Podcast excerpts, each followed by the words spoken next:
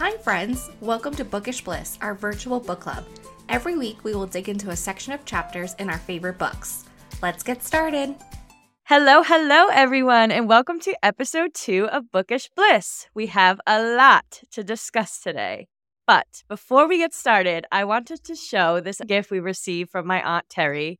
It's an amazing handmade personalized clock that was designed specifically for our podcast. Get it nice and close in the camera here.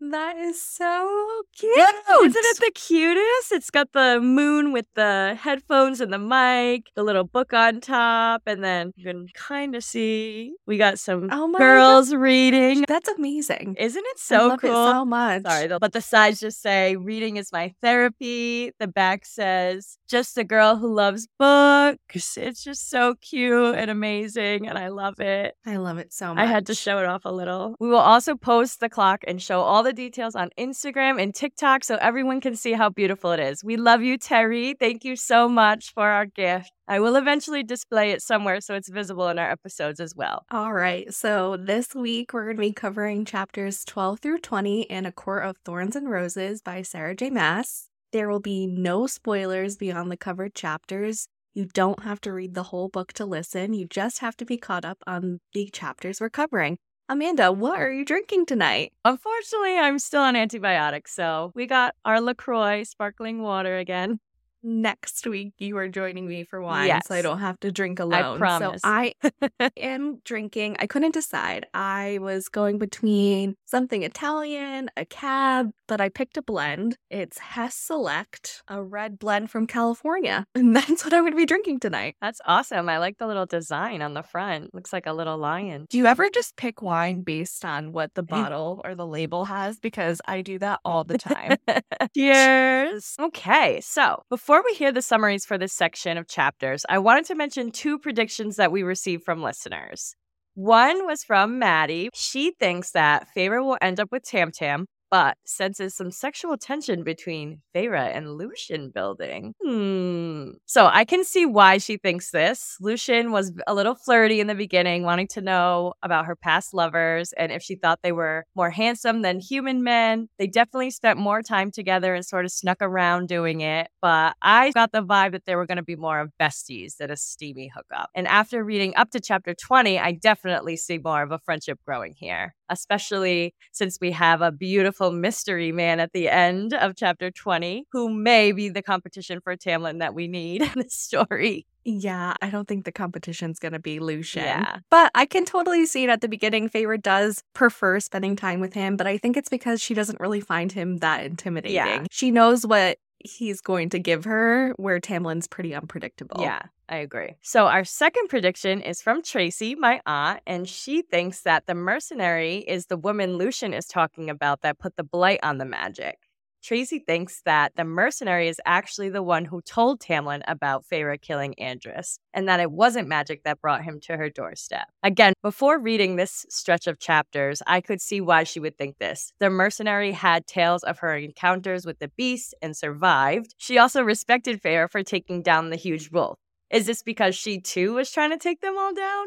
She also says someone helped her in her time of need, so she was just returning the favor. And after reading through this section, could that have been the king of Hybern, hiring her to spy and taking her in to do his dirty work? There were spies Oh. everywhere. Could there have been one in the mortal lands? Or is having Feyre there and keeping her safe have something to do with the agreement between Tamlin and this evil she? In line with Tracy's prediction, she could have told Tamlin of Feyre's whereabouts and that she killed the wolf. Maybe she is not so evil after all and is working with Tamlin to protect the mortals. Then I thought, oh my goodness. is the mercenary actually one of the original six mortal queens that developed this treaty? There would have to be some way for her to become immortal, obviously, which I don't think is entirely impossible in the story with all this kind of magic. So I'm going to keep my eye on this prediction, and it may or may not have been the same she as mentioned by Lucien, but I think it's fun to theorize who it could be. What are your thoughts, Megan, about this? Prediction. You know, I think it's definitely really interesting and maybe not something that I totally thought about when I was reading this portion of the book. But I think what's so great about this book and the books that come after this is that you can look at this story in so many different ways and theorize in so many different ways. And you just will never know what the actual truth is Yeah. until Sarah wants you to know. And that's why her books to me are just so fantastic. Ooh, I love that. I'm so excited to find out. Mhm. So we'll definitely add these to our spreadsheets and talk about them in our final thoughts episode. So for now, let's get started with the good stuff and break down ACOTAR Part 2. Over to you, Meg.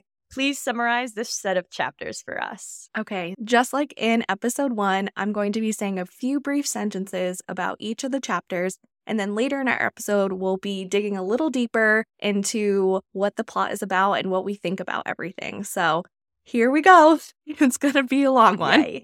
All right. So, chapter 12. We are picking up right where we left off in chapter 11. Feyre has woken up from her nightmare and she decides to walk the manor and create a map for herself. She knows the map won't make sense to anyone but her because she cannot read or write beyond the basic letters. Tamlin makes an appearance as the beast. He is returning from killing the bog. Feyre and Tamlin have a bonding moment in a makeshift infirmary.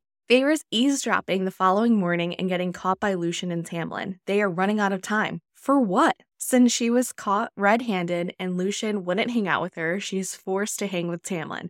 But instead of hunting, she makes him bring her to the study. Which brings us to chapter 13. Tamlin leaves her alone after bringing her to the study. She wants to write a letter to her family to let them know that she's okay. We learn more horrible things about her family and how they neglected her education. She is now spending her days learning to read and write. During a break from studying, she finds a mural on the wall that tells her all about how the world was created. Tamlin interrupts her studies and tells her he can write the letter for her. She gets offended and they get into an argument. She sets off to find Lucien. She asks him in an inconspicuous way, or not so inconspicuous Mm-hmm. way, how to catch the Suriel. He not only tells her, but arms her. What the heck, Lucien? Wild. Wild. Chapter 14. Feyre stops to get the supplies she'll need to catch the Suriel and then sets off into the woods like the determined queen she is. She finds the location of where she would best snare the Suriel and she is successful. Shocking. On her first try?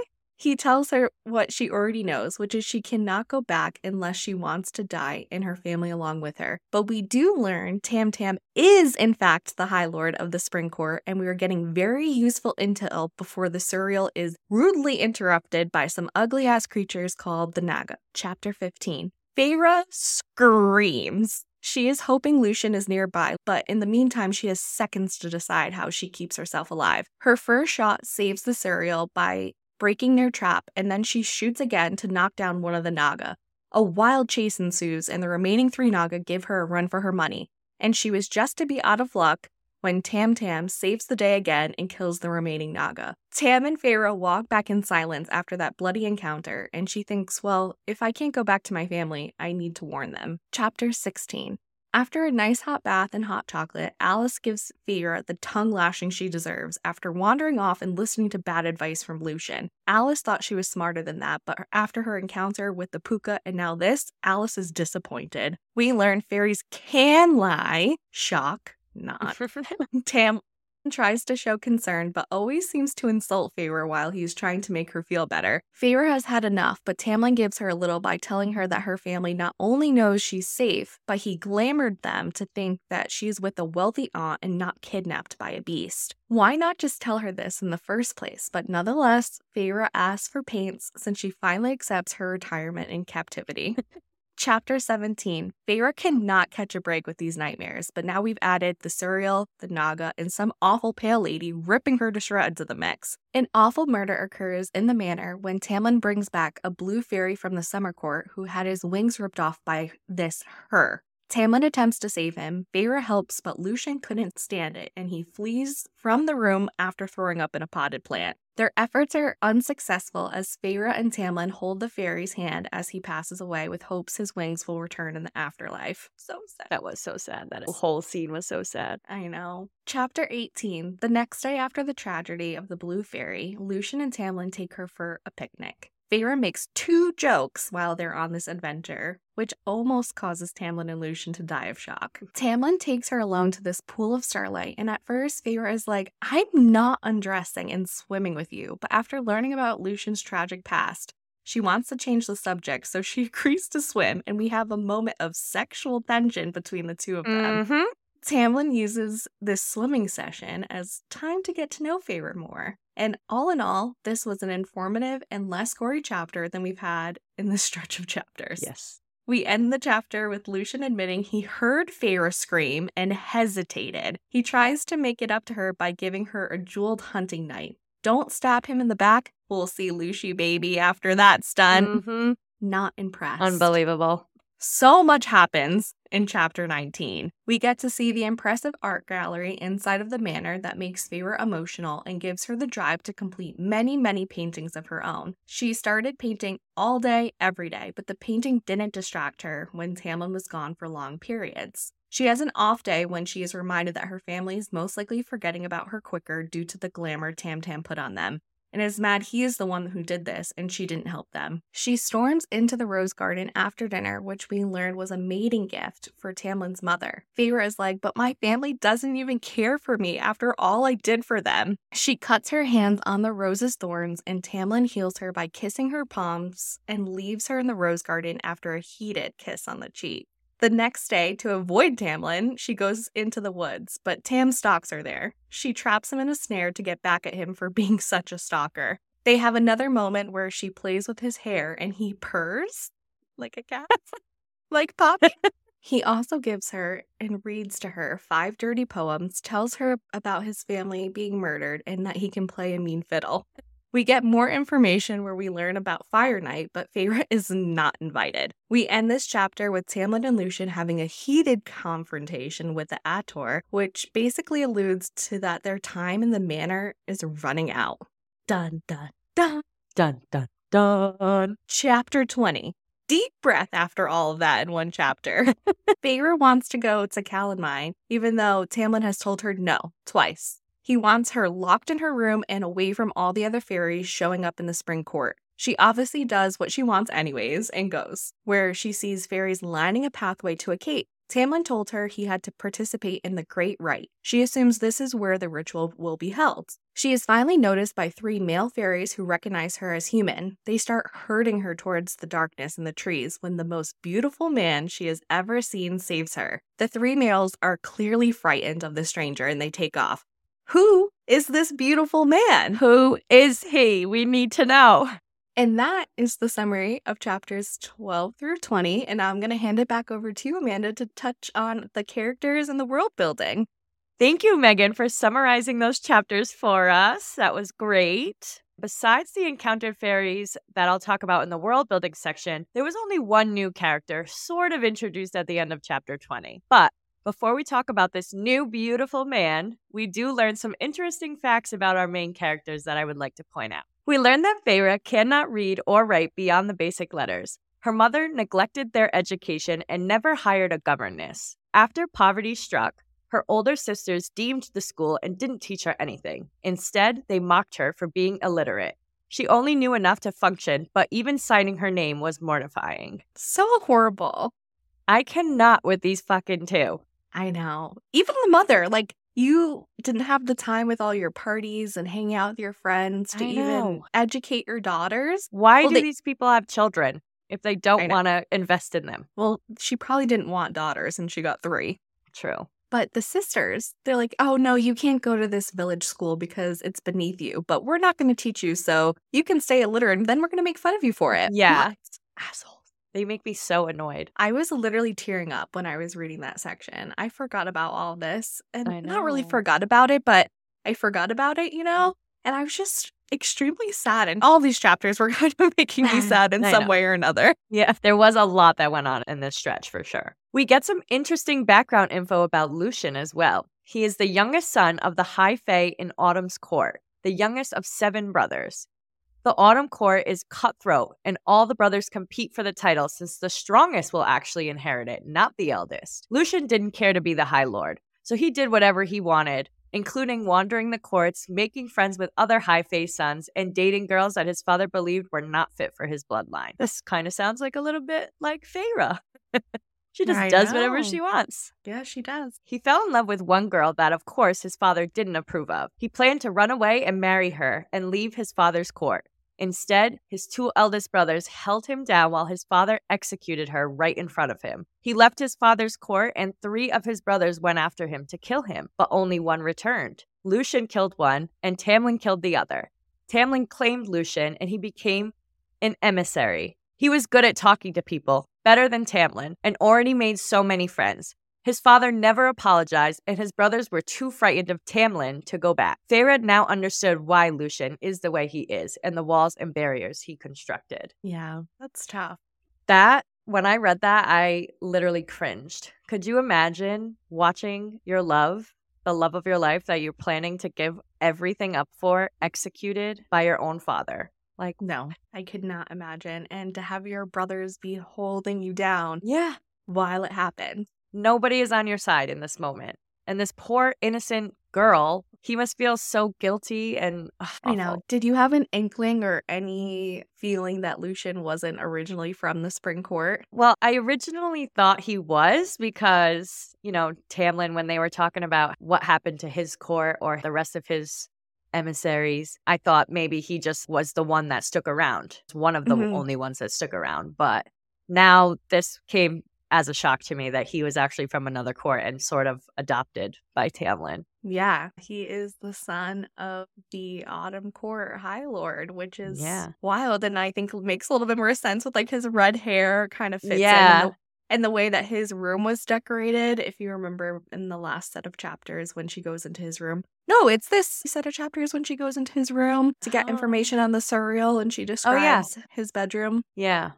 Yeah, it makes more sense knowing now that he is from the Autumn Court. Yeah, that totally. I didn't even make that connection about his hair, but yeah, it totally makes more sense now. And I'm actually so glad that I didn't pick the autumn court to live in because that was a close second for me after the summer. But now knowing how cutthroat it is, I'm like, ugh, they got to pick that court. No, I know. That's why I didn't choose which court I would want to live in because we, you know, start finding out what each court is like. And I thought it would be too spoilery and kept it to just what the seasons are, what the court is, and if I would like it or not because Yeah. you just don't know which court is deadlier than the others just based on the name. I guess they're all deadly in some way because Right. the High Lords are so powerful, but you wouldn't think Autumn awful.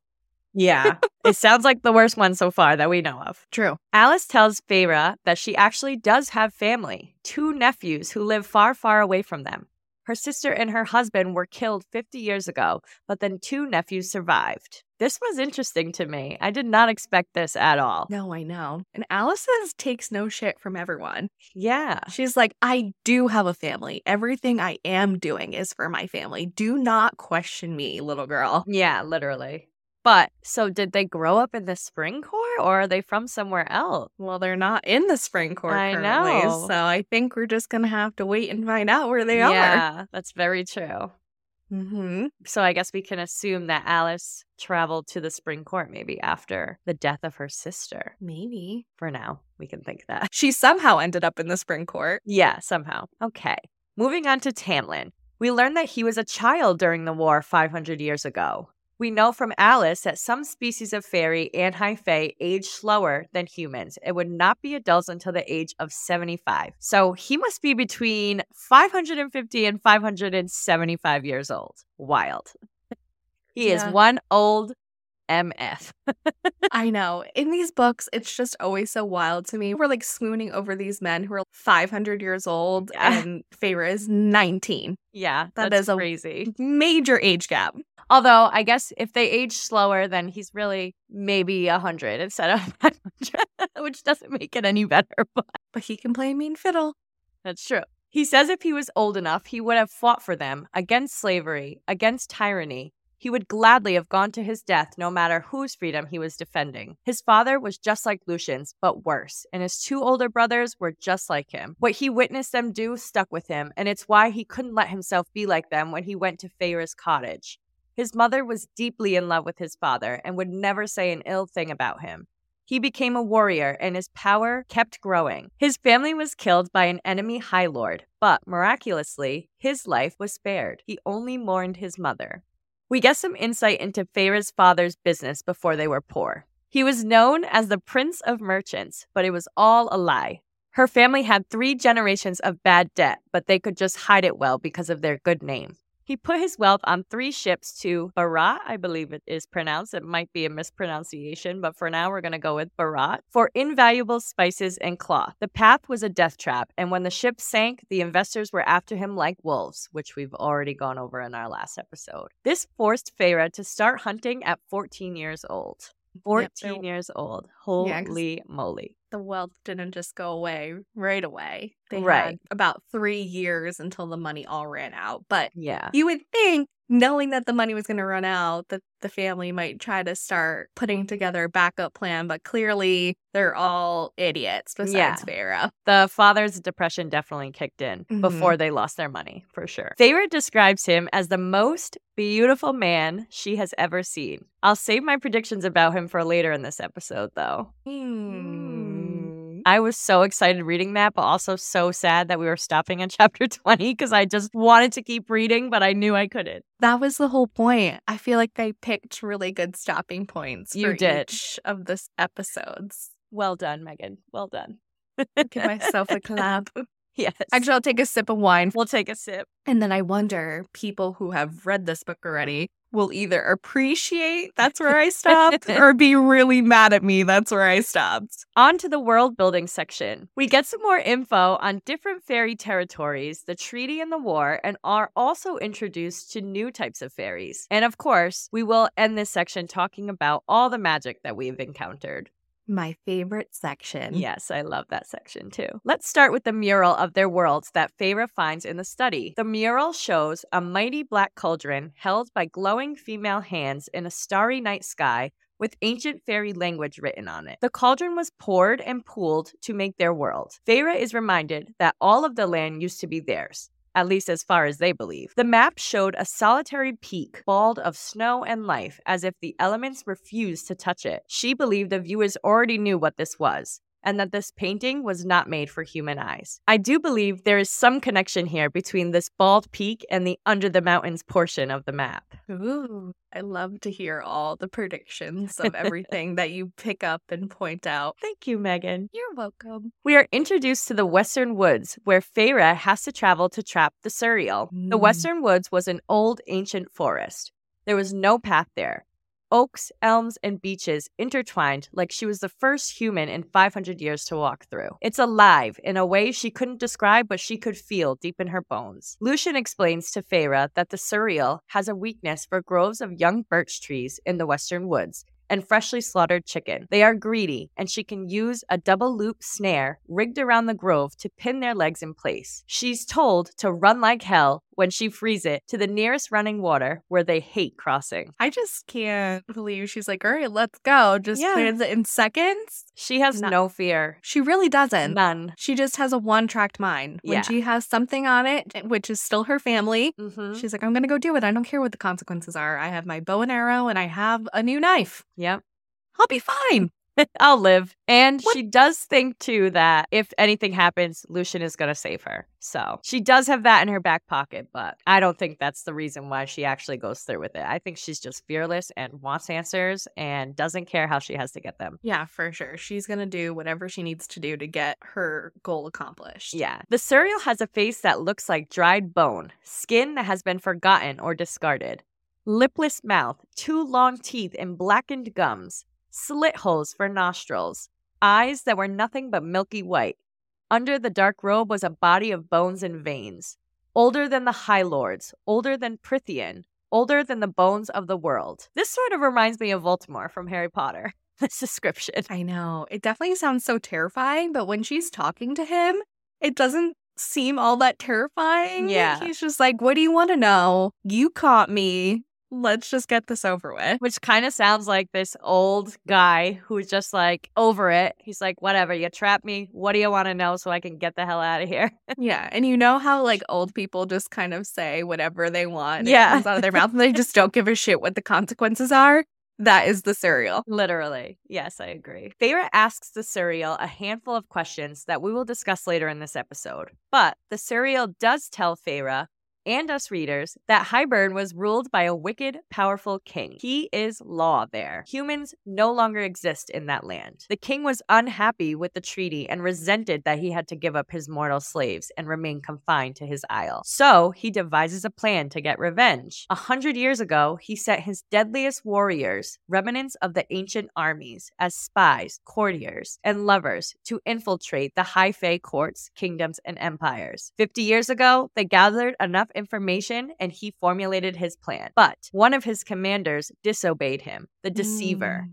Before the Suriel can tell her any more, they are interrupted by the Naga. I do have some predictions about this deceiver, by the way, too, but we'll Mm. wait till the end of the episode. Can't wait to write them. The Naga were covered in dark scales, made of shadow, hate, and rot. These are some of the fairies that slipped through the wall to torment and kill mortals. They had huge almond shaped eyes and wanted to eat Feyre, but not before torturing her, of course, by skinning her. Ugh, this made my skin jump too. I know. I feel like when we said what were we scared of the most in the last set of chapters, I feel like these top my list. Yeah, especially because they were just toying with her. It was like a Yeah. game they were going to torture her for as long as possible. So it was definitely going to be a slow, agonizing death if it had gotten to that point. Yeah. And they actually get their hands on her, unlike the other fairies that she's had close encounters with. Yeah, very true.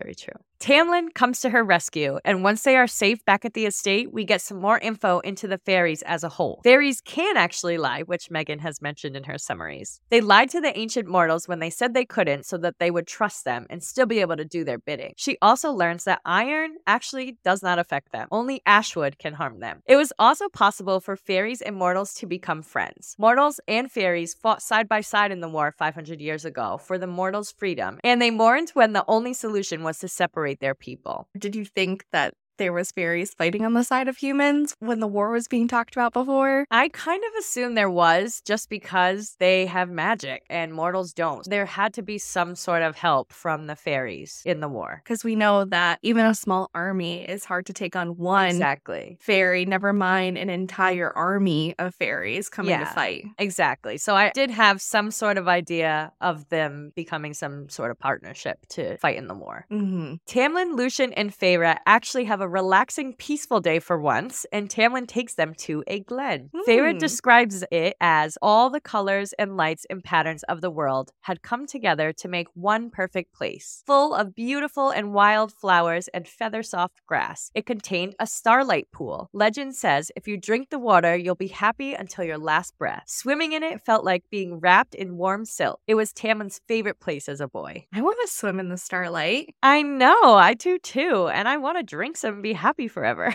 I know. This is where we got one of Feyre's jokes when she's Yeah. like, even if I drink this whole thing, I don't think I'd be happy. yeah. This does sound like an amazing place, though. Even the grass being so soft and the This- perfect relaxation area. Yeah, I'm sure the spring court is gorgeous. It, How can it not be with the gardens and all the new growth and Yeah, just the light breeze? I don't know. It just sounds so nice. it does. Feyre notices a bunch of bonfires being set up. Tamlin tells Feyre about the spring ceremony, the Calanmai, also known as the Fire Night ceremony, where they light bonfires and create magic to regenerate the land for the year to come. Fairies traveled from all over to witness the ceremony. There were harmonic drums and a ritual known as the Great Rite that a High Lord, aka Tamlin, had to partake in. Feyre was not invited, and to keep Feyre safe, Tamlin asked her to stay indoors. Of course, she's not going to listen to him, though. I wouldn't stay indoors either. I'm going. Suddenly, mid convo, Tamlin tells Feyre to stay hidden. We are then introduced to another fairy, an Attor, an invisible messenger that came to talk to Tamlin and Lucien about Tamlin's behavior and that it was garnering a lot of interest in the court. Tamlin doesn't seem to care very much and has an attitude back to the Attor. There is a mention of the evil she again and that their fates are in her hands.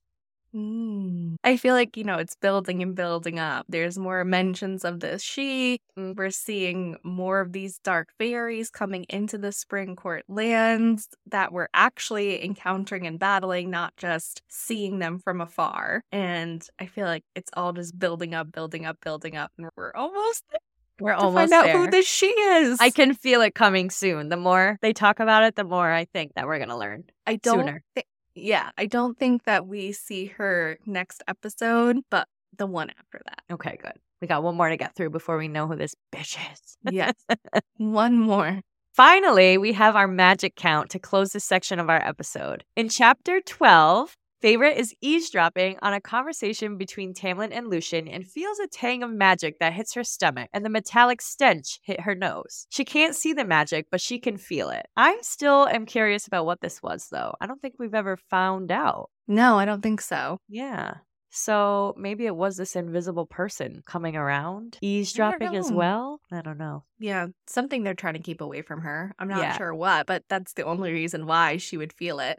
True. In chapter 13, Tamlin shows Feyre the study and he waves his hand and a hundred candles sprang to life. That would be so cool to witness in real life. no, for sure. Just like whoosh, and then Yeah. it's just all these beautiful candles being lit Yeah. around the room. That is cool.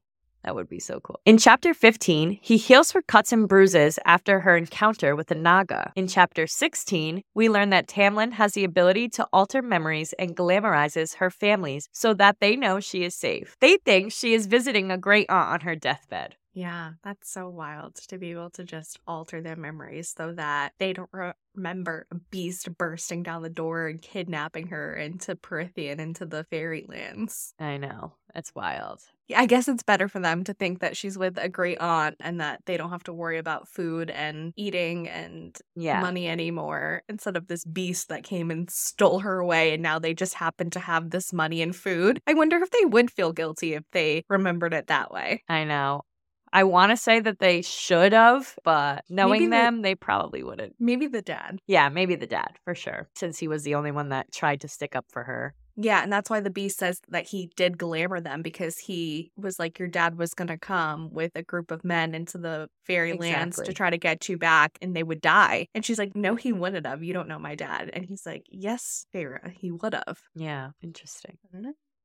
Chapter 18 Feyre picks a rose from the garden and doesn't realize, but the thorns make her bleed. Tamlin kisses Feyre's wounds and heals her. So, this is a little bit more intimate than the first time that he heals her wounds. Yeah, before he just kind of took away the pain. He didn't like the sight of the bruise on her face. Mhm. But in this instant, he's using his lips yeah. to heal her. But also, were you a tiny bit grossed out when he kissed her cheek after? Because she was saying that the blood was all over On his, his lips. lip. Yeah. Oh, I was a little grossed out. Gave me like Vampire Diaries vibes for a second. Yeah, but I'm like, I don't really like that, but Yeah. whatever. She seemed to. lastly, in chapter 20, Feyre notices that she can't see the faces of the fairies wearing masks, as if she was glamored to not be able to fully see them. yes, when she goes to Fire Night and she is arriving at the first bonfire, it's almost like these swirling shapes of colors, and she can see them better out of the corner of her eye, but she mm-hmm. can't see them when she looks at them full on to discern any distinct features. Do you think this is because Tamlin knew that she was not going to stay in her room and whatever this ritual is that he has to perform might have turned her off or made her upset? I'm not sure because she can see the other fairies that were going to mess with her, and she can also see the beautiful mystery man full on. Mhm. So it just seems she can't see what seems to be the spring court. Right. Okay. Food for thought, Uh, something to think about. Well, if she can't see the spring court, then maybe she wouldn't be able to see Tamlin, right? Because he has a mask. maybe, but I think she's always been able to see Tamlin and Lucien and Alis. I think maybe it's just specific Oh, people so you're saying she- like there's other people from the spring court that she can't see. Well, there's hundreds and hundreds of fairies there, and Yeah. I would say that a good amount of them are probably from the spring court. Right. Interesting. Okay. Now let's go back to chapter 12 and start our discussion of the plot, our notable lines, and some foreshadowing. This section of chapters is so juicy, so I'm excited to dive in. Yes. Let's get started. Let's bring it back to chapter 12, like Amanda said, and really dig in here. Okay. So, like we said before, she has a nightmare at the end of chapter 11, and it's still kind of lingering into chapter 12. Yeah. So she gets up out of bed and she's given in to the fact that she's here in the spring court, that her family's taken care of. She knows that the lands aren't safe and she still feels this need to find a way to protect herself. Mm-hmm. And so she's making a makeshift map, which is so genius. Yeah. That is so genius. I think so. Especially since she can't read and write beyond basic letters and she's just like marking do- doorways and different rooms and she even says she can walk the manor with her eyes closed at this point which is Yeah. really impressive I know, especially for one night of doing this and how vast and huge this estate is described to be. To be able to do it all in one night and know exactly where you're going is pretty cool. i can see it though kind of she just had this awful nightmare when i have nightmares i know that i can't fall asleep Yeah. that easily and i also want to do things that i will feel better about like protecting myself so maybe this is just a coping mechanism from Yeah. her nightmare Definitely. Then we get to see Tam Tam in his beast form again, which we haven't seen him in his beast form since he brought her into the spring court. Right. And he poofed into his high fae form. Yes. I was like, oh, welcome back, Beastie. Nice We- to see ya. Nice to see you. You know, we've seen every time he's mad, his claws kind of come out, but we haven't seen him in his full beast form since chapter four, I think. Yeah, I think chapter so. four or five. Yeah. But he's drained. He's tired. He finally killed the bog. I think days or weeks after trying to get this thing. Yeah. and he's bleeding and he's not healing all that quickly. He notices the map on the table and I wonder if he really knows what it is, but he just call her out in that moment. He's Yeah. drained and tired, but he's like, You don't know how to read, do you? Yeah. This is actually my notable line, so I'll read it word for word.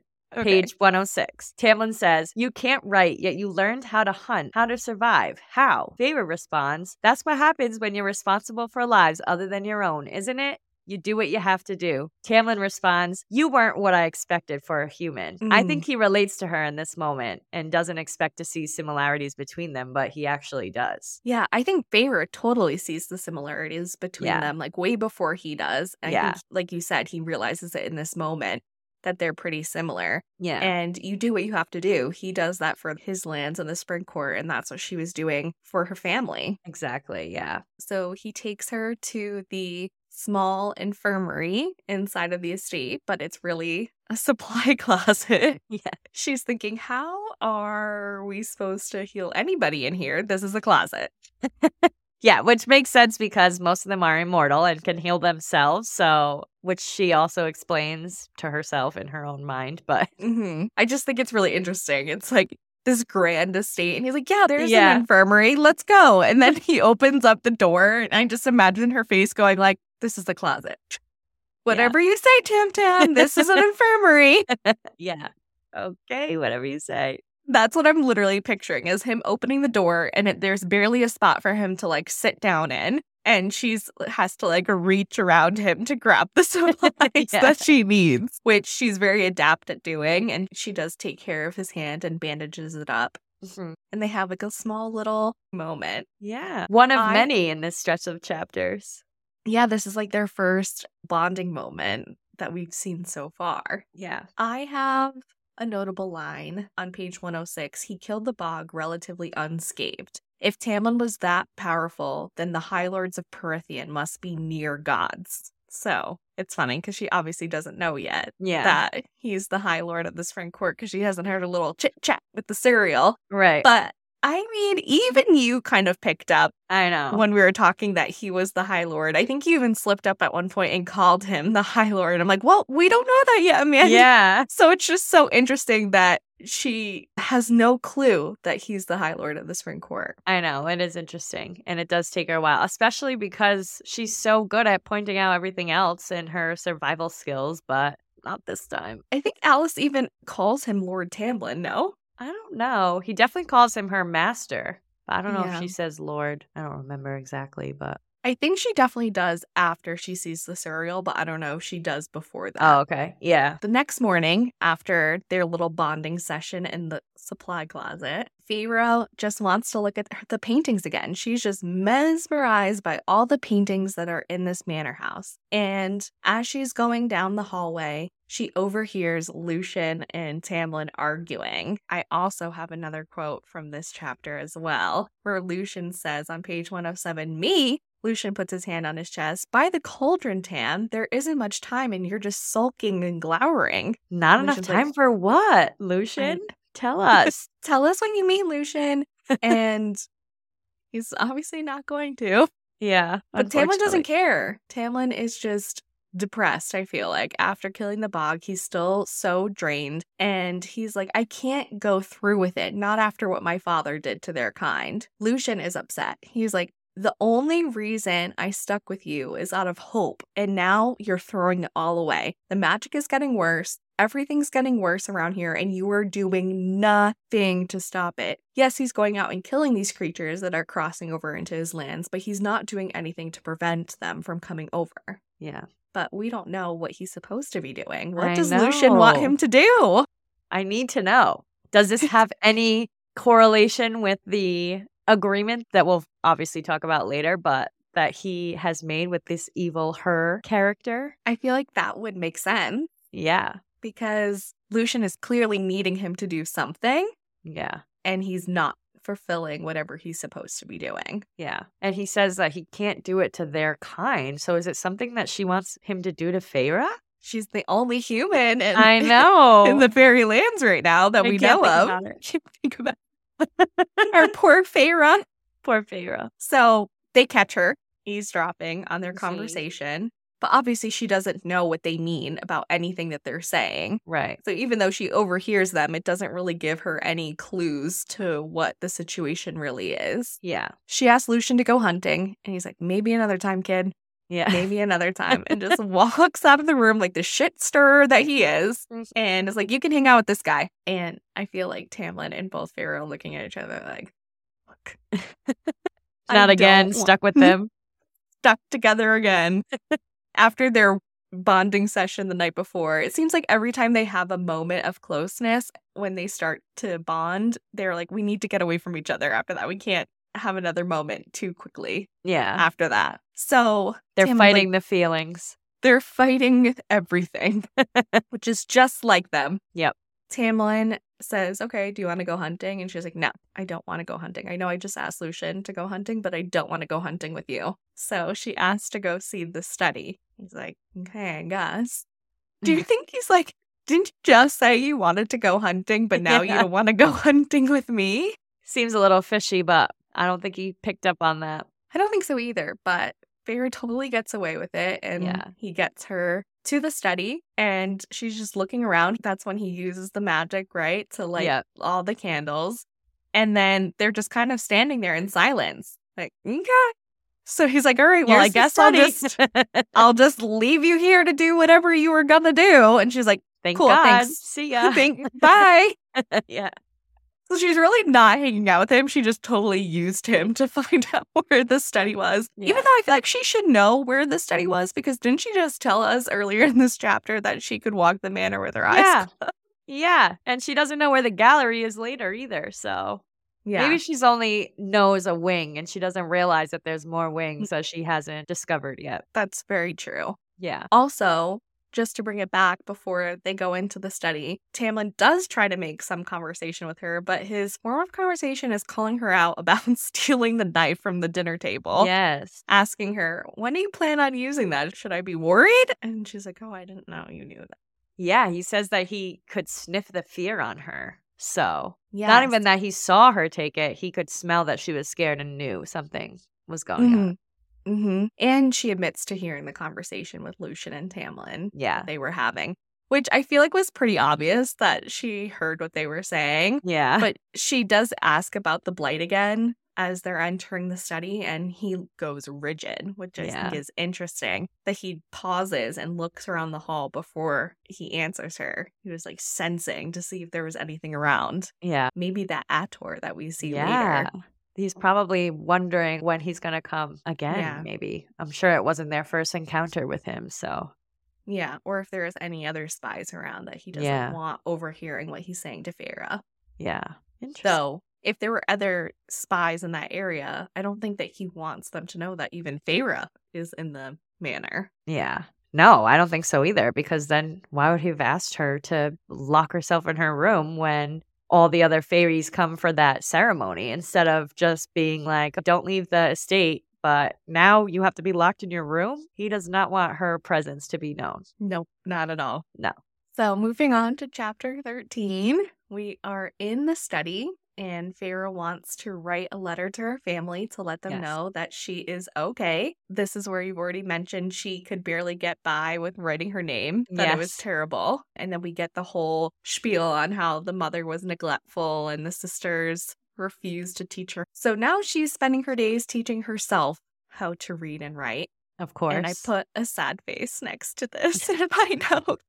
Just makes me so incredibly sad I know. that she's so adept at so many things, but has had to teach herself every single thing that she knows yeah. by herself. It's crazy. Even though mm. Tamlin does offer to help her or offers to write the letter for her or teach her some words or whatever she needs help with. I don't think he tells her that he'll teach her how to write, but he does say that he would just do it for her. Yeah. Which I'm like, maybe you could spend the day helping her how to learn how to read. I don't know. Yeah. She seems to be a quick learner, so Yeah, probably only just take a little bit. Jesus, Tamlin. But she does take a break to go and look at the mural that she finds on the wall, and we don't need to rehash everything you've already covered in such detail. We don't have to talk about all the details again of the mural, but she does say that now she learned the layouts of the land and she knows that she should never go north. So she does suspect that there is danger as you move north through Prythian. Yeah, for sure. Yeah. We'll see if she makes her way north. I know. Well, we're definitely, I think, going under the mountains. So we're getting at least mid Prythian. We're at least going a little bit more north than we Yeah. are now. exactly. So when she returns to the desk, we learn that the book that she's trying to read is a children's book, and she can't read some of the words in the book, so she's making a list of all the words that she doesn't know. Yeah. And that just broke my heart Yeah. even more when we found out it was a children's book. I know. Obviously, it's sad to know that she can't read or write, but just like knowing what she was trying to read was a children's book and she was writing down words she couldn't sound out. My heart was just breaking this entire chapter. I know. I know. It was sad. So Tamlin startles her by showing back up into the study when she didn't ask for him to be there. Mhm. And he says, like you said, asks her if she wants his help to write to the family. And she doesn't want him to see her as a child, that she is unfinished. So she tells him that she's fine. So that ensues an argument between Tamlin and Feyre. And he's mad because she'll hunt with Lucien, but won't let him help her. Yeah. She's almost embarrassed and just doesn't want to accept the help. She just automatically thinks it's like a diss to her. Yeah. And her time with Lucien, he's never trying to do things for her. He's just kind Yeah. of there for company. And that's why when she snaps back and says she doesn't really know who Tamlin is or what he wants with her, Lucien doesn't pretend with her, Right. which I think is really interesting. But it's true. Lucien is who Lucien always is to everybody, where Tamlin has different sides to him that he picks and chooses when he's showing them. So she doesn't know how to read him. She doesn't know what to expect with him. Yeah, I agree. And as this argument is going on, just to break our hearts a little bit more, she hears illiterate, insignificant, unremarkable, proud, cold, all heard in Nesta's voice. Yeah. Nesta. Come on, Nesta. It's just adding that stab right into Yeah. the wound that we already have for Feyre right in this moment. Tamlin tries to take back what he's saying. He's scrambling. He doesn't know how to get out of the mess that he just got himself into. But she leaves the room. She's like, I gotta get out of here. This confrontation is over. Yeah. No, she also says that she wishes someone understood what it was like to bear the weight of caring for others and Mm. what she had become over the last few years. So I think that also is just a little bit heartbreaking to think she does care so much about these people that could give two shits about her. Yeah. Now she's kind of regretting that she helped him with his hand Yeah, because she really thought he would understand her and how she had to take care of her family and that they were similar and that he should understand that she doesn't need his help in this moment in that Yeah. way. And so she's kind of disappointed, I think, with how he's not understanding who she is when she feels that they're so similar. Yeah, I agree. Also, her list of words that were in the trash that she wrote out are gone. Yeah. Dun dun dun. Dun dun dun. Who took them? Who she thinks it's just the maids cleaning up after her, but Hmm. So she sets off to find Lucien and she gets him to tell her how to catch the Suriel. So she needs to go by a grove with the slaughtered chicken and set her trap. Lucien was very annoyed because Tamlin came in to yell at him after his fight with Feyre, which is so unfair. Lucien didn't do anything wrong. He's just keeping her occupied in the spring court for Tamlin. And now Tam Tam's all mad about it. Yeah. He's probably frustrated just because he's tried so hard to make her feel welcome and comfortable. And she just disses him every single time and is like, no, but where's Lucien? Chapter 14 Feyre is on her way to go catch the Suriel, which just, I don't know. I was so excited for this part to happen in the book. I was excited too, but nervous because I was like, what Mm. is going to happen? What is the Suriel going to say? No one stops her as she's leaving the manor and entering the woods. The grounds were empty, but she would catch something shiny in the corner of her eye every once in a while. Hmm. It doesn't really say what it is, but I wonder if we'll find out soon. Yeah. So, like you said before, as she's entering these woods, they felt old, ancient, and alive, and she couldn't quite put her finger on it, but her body felt it. Yeah. On her way to go catch the Suriel, she's having some thoughts about how Tamlin has to answer to the High Lord of the Spring Court. She wonders if it's the High Lord's consort was the one that took Lucien's eye, hmm which is so interesting. Yeah. She sets her trap in the grove of the trees and then she's hiding out up in a tree waiting for the Suriel to come. She has the slaughtered chicken there that she presented so sneakily. She says she laid it out so it looks like the chicken just broke its own neck. I want to add too that she actually does do a few loops around that area before she sets the trap so that she knows the area and knows multiple ways to get out if Mhm. needed. So she's super smart in this scene as well, which makes me feel a little bit better about her encountering the Suriel. But Yeah, she definitely has a getaway plan. She has multiple routes to escape back to the manor. She makes sure that she's near the running water. yeah, that Lucien said she would need because the Suriel does not like running water and wouldn't want to Mhm. cross it. So she has all her boxes checked on Yeah. how to catch the Suriel and then how to get away without herself being killed. definitely. So all of a sudden, she's eating her block of cheese to stay quiet in the tree. She has a little canteen of water and she's basically in a stakeout right now. Yeah. And all of a sudden, there's a ripple of silence that comes in. And then we hear the snap of the snare, and the Suriel starts yelling. She Yep. caught him. First try. No issues, this girl. She kills a fairy wolf on the first try with her ash arrow. And now she catches a Suriel in her first try. She's Yep. impressive, this Feyre. I know. She really is. So we get the terrifying description, which you already gave of the Suriel, which I will probably have nightmares about.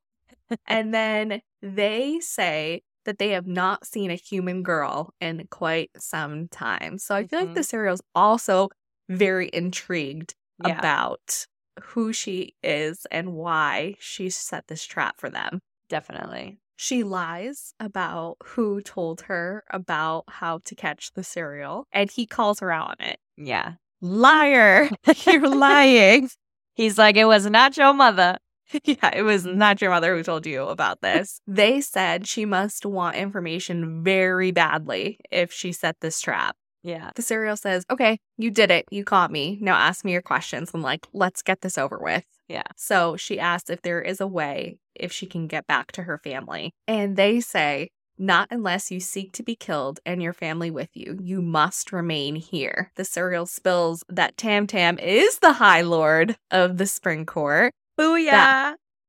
I was You right. were- You were right. the High Lords are not just powerful, they are power yeah. which is an interesting detail that the Suriel gives. The Suriel states they are not a member of any court. They are older than the bones of the world, which you've kind of already mentioned earlier. The Suriel tells her, Stay with the High Lord and you will live and see the world righted. Yes, that's actually my notable line, so I'll read it for us. Page Perfect. 129. Stay with the High Lord, human. That's all you can do. You will be safe. Do not interfere. Do not go looking for answers after today, or you will be devoured by the shadow of Prythian. He will shield you from it, so stay close to him and it will be righted. Let's see if she actually will listen this time because I doubt it. How did you feel about that information when the Suriel gave it to her? I kind of knew she was already stuck there, so that was no surprise to me. I didn't think he was going to tell her about a loophole or anything. But Mhm. I see this as some foreshadowing that he's telling her to stay with Tamlin. And I feel like no matter how much they try to hold her down and keep her safe, she's just going to keep putting herself in this danger. she can take care of herself. Exactly. Yeah. She doesn't think she needs any protection from anybody. So she's just going to keep doing what she wants. And if she lands into some danger, then she'll get herself out of it. Yeah. Yep. She's an unfazed queen. Yes. I keep calling her because she really is. yes. They also tell her about Hybern, and you mentioned all of this that Hybern was not happy with the treaty, giving up his mortals, that we have this deceiver that did not listen to his commands. So I wonder how Hybern is feeling about this deceiver and if Hybern has any plans to destroy whoever this deceiver is. Yeah. Especially because it was 50 years ago by this point. So he's been plotting for quite some time. He's making sure all his ducks are in a row. yeah, for sure. Who do you think the deceiver is? I have some theories for sure. I'll save them for the prediction area just because, you know, stay organized. I will not lead you off the path of organization. they are spilling some tea. We've Yeah. gotten that Tamlin is the High Lord. We learn about Hybern. We learn about this deceiver. And we're about to learn more about that when the Naga show up, Of course. which is such a buzzkill. The Suriel says, Please free me from this trap. And then I want you to run as fast as you can back to the manor. But before she can do any of that, they are surrounded. Yeah. So I think it's interesting that the Suriel would care so much about her. Yes, I can see them wanting to be freed from the trap so that they can get away, but also has the concern of, I need you to run back to the manor. Yeah. That is interesting. Even though the Suriel is trapped, they are kind of having a very pleasant conversation, almost between two new friends. I know. I went, he's she kind trapped. of like warms up to him. yeah, I think they warm up to each other during Yeah. this conversation. yeah. maybe because they haven't seen a human girl in s- such a long time that they Yeah. find her so intriguing, especially since she set the trap and caught them on the first try. Yeah. It's kind of like how Tamlin didn't expect her to be as a human. So I feel like the Suriel might kind of feel the same way here. Yeah.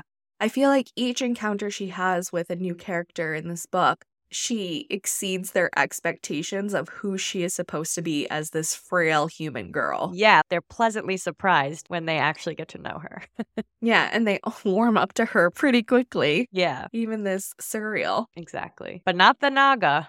No, not the Naga. The Naga want to rip her to shreds. Yeah. And they're excited because they get to go after the Suriel too. They think they're going to have two meals and one, which I think it's interesting that they would want to go after the Suriel. Yeah, I know. Um, I guess nobody is safe in Prythian. Everybody is everyone is prey, prey. and everybody is predator. Exactly. You're both at the same time. yeah. Chapter 15. Here we go. So Feyre screams at the top of her lungs, hoping that Lucien kept his word and is nearby. He Mhm. said, I will be near the area. If you need me, scream and I will come and help you. But she doesn't really have the seconds to wait to see if Lucien is keeping his word. Right. So she's looking around. What am I going to do? What am I going to do? And the Suriel's like, Human girl, free me. And she does. She uses her first arrow to free the Suriel from the trap, and they're gone super fast. Not going to help her, but Yeah. it's fine. They're Oh. not as friendly as we thought they were if he's just going to take off as soon as he's freed. But Yeah, that's true. I think they're still a fairy and selfish in their own ways. I only care about myself and I told you to run and that's the best that I can give you. Yeah. I don't think the Suriel's strong enough to fight the Naga to even save True. Feyre. So Yeah. I think the Suriel knows that her best bet is just to run at this point and Yeah. hope that Tamlin or someone comes to save her. right. Her second shot is to one of the four Naga, and she knocks one of them down, but she does not stick around to see if the shot is a killing blow. And she starts running. And she is deeper into this forest than she originally thought she was. And just her listing what she was going to have to run up and around and whatever to get back to the manor, I'm like, oh my God, that sounds exhausting. Yeah, definitely. And sort of discouraging almost too. Is she actually going to get caught and captured by them? Because she's got a long way to go and who knows if she's going to make it there or not. exactly. They do catch up to her. hmm She's doing her best, but they catch up. And she takes another one of the Naga out, and now she just has two. And she's like, I'm not going to go down without a fight. I am not going to die without doing anything. hmm And she kills the second one with her knife so that she had in her boot. Thank God she grabbed that other knife because I don't think it's the one Lucien gave her. I think it's the one she took from the kitchen, but I could be Oh. wrong. I didn't Because pick up I- on which one it was either, but The other two break her bow and they get her back down onto the ground. And that's when we hear a her. And Tam Tam's coming in to save the day. yes. Save Feyre's life again. so he comes in and then he rips the other two to shreds. And it just sounded Yeah. bloody. Do not want to see that scene after Tamlin got done with the two of them. No, and I think that Feyre kind of gets a little taken aback by how he slaughters them so easily. Mhm. She's not frightened, but she's like, whoa. Yeah, she definitely takes note of Yeah, the power that he has to be able to slaughter exactly. these two remaining Naga. Yeah. She can taste magic again when Tamlin comes back down, and that's when we know that he is healing some of her injuries. Yep. And he gives her his tunic because hers was ripped to shreds. And just giving her that dignity, he gives her the shirt off his back. yeah. Oh, Tammy. He then asks her after she puts on his tunic, Do I want to know why you were out here? And she's like, Nope, I didn't know I couldn't leave the manor or the gardens. And I didn't realize how far I wandered. I didn't know I was a prisoner to your Yeah. estate. I thought you said that I could go anywhere in Prythian, remember? And then he says, when he's off dealing with trouble, if she cannot wander too far, Yeah. that he would greatly appreciate that. Yeah, that would be great. Yeah, that wouldn't be great if you weren't so far because I have to continuously save your life these past couple of weeks. So if you couldn't be too far from where I am, that would be Ideal. Yeah. yeah. He also explains to her that he was tracking a pack of Mm. these Naga and four escaped. So he thinks that they must have followed her scent into the woods. Then she thanks him for saving her life. Yes, this is actually my notable line, so I will read it for us. Page 137. Thank you, not just for this, but for saving my life. I wanted to tell him how much that meant, that the High Lord of the Spring Court thought I was worth saving, but I couldn't find the words. That pulled at my heartstrings. Like she finally feels worthy of being saved, of being cared for in this moment, but Yeah. still doesn't have the words to say it yet. But at least she's realizing more and more that she is worthy. And if anything ever had happened to her back home, nobody would have heard her scream. No. Nobody would have come to help her. So she's No. not used to someone coming to her rescue when she was literally on her deathbed. They were about to eat her alive. And especially being a high lord he's so important and he's so significant i think that to her means a lot too that he's so powerful and still finds her worthy I know, yeah, because now she knows he's the High Lord. Before Yeah. she just thought he was powerful, but now that she knows, she's almost taken back because she Yeah. keeps mentioning it throughout the rest of the chapters. Like, he's the High Lord of the Spring Court. yeah Tam Tam says, Let's go home, but Feyre doesn't respond. She doesn't feel like the manor is her home or if she has a home at all anymore. Feyre just pulling at her heartstrings in I these know. chapters. they walk back in silence and she's thinking about what the Suriel told her and the history lesson she was getting before the Naga came. She would warn her family with what she had and not look any further, like the Suriel told her to, and to stay with the High Lord. Seems easy enough, but I don't know. Feyre doesn't like to do things the easy way. no she doesn't She says she's gonna, but then she never seems to do things the easy way. Moving on to chapter 16, she gets back to the manor and she takes a nice, long, hot bath after the incident with the Naga. But before she did any of that, Alis made her drink some molten chocolate. I just think Mm. that's like what a nice hot glass of hot cocoa. Yeah. I'm guessing. the best thing that she's ever tasted so it's got to be some good hot chocolate And Alis, always the caretaker, making sure that Feyre is having a little something to get her warm before she gets into the bath. When Alis is brushing her hair, she tries to ask Alis about Hybern, but she shuts her down immediately, calling Feyre foolish. Mhm. She's like, I know what you did. Yep. I knew that you were going to go find the Suriel. Did you think the kitchen staff wasn't going to tell me that you asked for a chicken? Yeah. Gotcha. And then she's And- even like annoyed that she went to Lucien and not her for some advice. Yeah. She's like, all you would have needed is a cloak. Yeah. And the Suriel would have told you anything you wanted. Yep. Instead of you brought me slaughtered chicken. Next time you want to be foolish, you come to me and not Lucien. yeah. Though I'm pretty sure Alis would lock her up. She would have no qualms about just locking her in the room and throwing away the key because Feyre is being dumb. Yeah. I know. But that's probably also why she went to Lucien. She probably figured Alis was not going to tell her. She wants her to stay safe and she wants her to stay in the manor and she's going to abide by Tamlin's rules no matter what. And Lucien, like you said earlier, is face value. You get what you Mhm. get. And he didn't want her to go see this Suriel, but he also wasn't going to stop her either. Yeah, she knows who she can get away with stuff Yeah, with. And exactly. the number one is Lucien. then Mimi Alis, and then Tamlin's at the Yeah. bottom of the list. He's the last one she asks.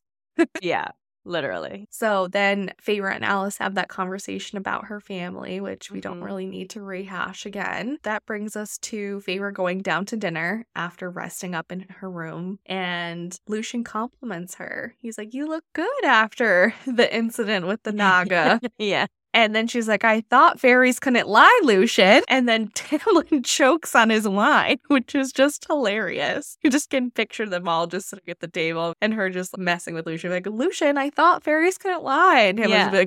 like, Who told you that? She just explains that that's just a truth that we know. Yeah. Tam does tell her that they never willingly lied to her, though, and they never used misinformation against her. So they can lie, but have they willingly to Feyre at this point? We can assume No. no. Yeah, I think that all the conversations that they have are just really basic and yeah, they like you. leave out information, but they don't lie about it. Yeah, they've Yeah. never told her a mistruth, but they're definitely keeping things from her. Yeah, exactly. Which is exactly what Lucien did in that moment. It wasn't a complete lie because she did catch the Suriel that way, but was there an mm. easier way? Yes. He's just like, let me see if I can get away with telling her to go get this slaughtered chicken from the kitchen. Yeah. He's probably like laughing about it with the kitchen staff after I she know. grabbed it. Yeah. We need a retelling of this story from Lucien's point of view. Oh my God, I know. That would be amazing. Then I just was cracking up and I put this in my notes when Tamlin is leaning on his fist on the table and he's like, How are you feeling, Feyre? Are you feeling better? Dead. And then he pulls out her list of words that she couldn't pronounce and she gets embarrassed. Mhm. And he goes, Is this poem that you're going to be putting together about murdering me and burning my body? First of all, how does he get there from words from a children's book? That concerns me. I know, but the words that were on the list from this children's book are kind of concerning. I know. Why is this in a children's book? What are they teaching these fairy children? Yeah. I mean, I guess a fairy child really could be up to 75 years old. So they might have a Mm. little bit more brain capacity than humans as children. makes a little bit more sense, but Yeah. So I was like, this is a weird list of words from a children's book. yeah. So Feyre doesn't want to hear it. She does not want to talk about her list of words. She tries to leave the room, but he follows her. She walks right into his body. That's how quick he is. And is forcing another confrontation with her that she does not want to be having. Tamlin calls her family fools, that she took care of them because she loves them, not because of her vow to her mother. hmm So this is actually my notable line for chapter 16, page 143. And it says, I wonder if your family realizes it, that everything you've done wasn't about the promise to your mother or for your sake, but for theirs. I think it's totally truthful. Mhm. She kind of uses the vow as an excuse because they're Yeah. so horrible to her. She shouldn't care about them, but she still does everything for their sake, Yeah, she even if it means putting herself in danger Yeah. over and over again. Yeah. Yeah. He lightly grabs her arm and almost brushes his hand down her cheek. And he says, Do you even know how to laugh? Hmm. I'm like, I don't know. What is he trying to accomplish in this scene? I'm Yeah. not really sure, but he's just pissing Feyre off. I know. I feel like he's trying to get her to like lighten up a little and like realize that what she feels is okay and she doesn't have mm-hmm. to be masking it with something else or so serious all the time, but I don't think it comes off that way. No, I don't think he's saying it right. yeah, no. Lucien did say in the last set of chapters that he is hopeless and hasn't spoken to a female in quite some time. Yeah. So I think he's just very rusty on how to speak to Feyre. yeah, definitely. She doesn't want his pity at all, and he assures her that he's not insulting her and he wants to be friends. We then learn that the fairies fought on the human side, which Amanda went into detail about before how Tamlin was a child during the war, but he would have fought with the humans. Mm. And she realizes then that what Tamlin was saying was true, that she does love them and that her family is her weakness because she would have chosen the winning side no matter what it was to take Yeah. care of them. Yeah. Tamlin then tells her that he glamored their memories, that they have no recollection of the beast, that the wealthy aunt came and asked for favor to take care of her. Mm. They were warned vaguely about the blight and to run if anything seemed amiss with the wall. So Tamlin has really covered all her concerns and all of the bases. Yes. Which I'm just not quite sure why he didn't just give all this information to Feyre in the first place. I know. And I, she's been fretting about this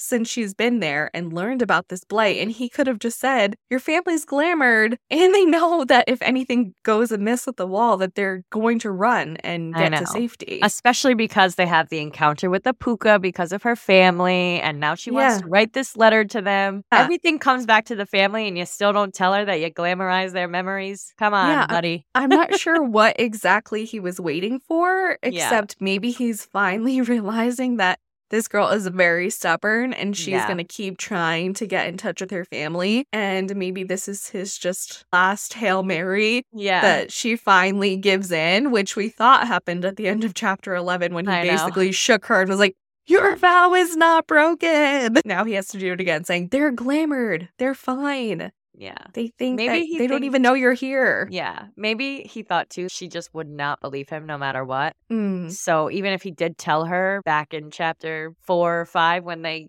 finally get to the estate, I don't know, maybe he just thought he had to wait and build some trust with her first to be able to tell her these things. Yeah, because he didn't know that she thought everything that they were saying was the truth because she thought that they couldn't lie. He just Yeah. found out that she thought fairies couldn't lie just a few moments ago. Right, yeah. Oh, maybe I could have told her this before and she just would have believed me because she thought I couldn't lie to her. Yeah.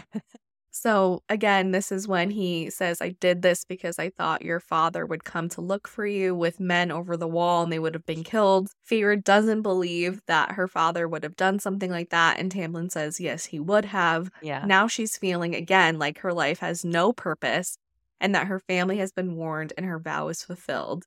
They would forget her sooner than expected now that they've been glamored. And I put another sad face I next know. to my note in this. Like Feyre that's was- not what she wants. Yeah. Feyre is putting me in the feels in these chapters. I know. Something good's gotta happen to her soon. Yeah. So then she's thinking, what do I want? And so she tells him, kind of like abruptly, I want to paint. And so he says he'll get her the supplies and she can paint anywhere she wants. The house is too clean as it is.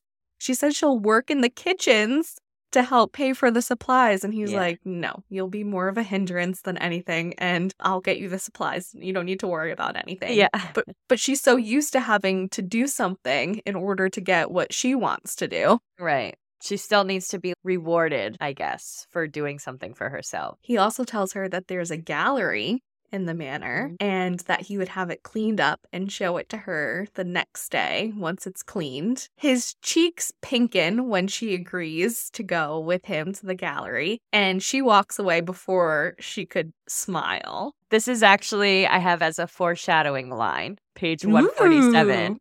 Okay. He smiled at me broadly and without restraint. Isaac had never smiled at me like that.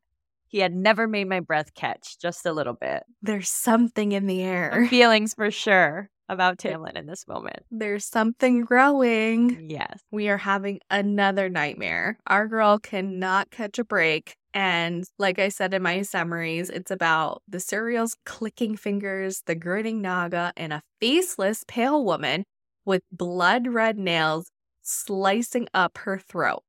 That is terrifying. I know. Does she think this is the evil she character? She kind of concocting in her head? Yeah, maybe it's subconsciously because Yeah. she keeps hearing about this she and this her Yeah. and all these bad things.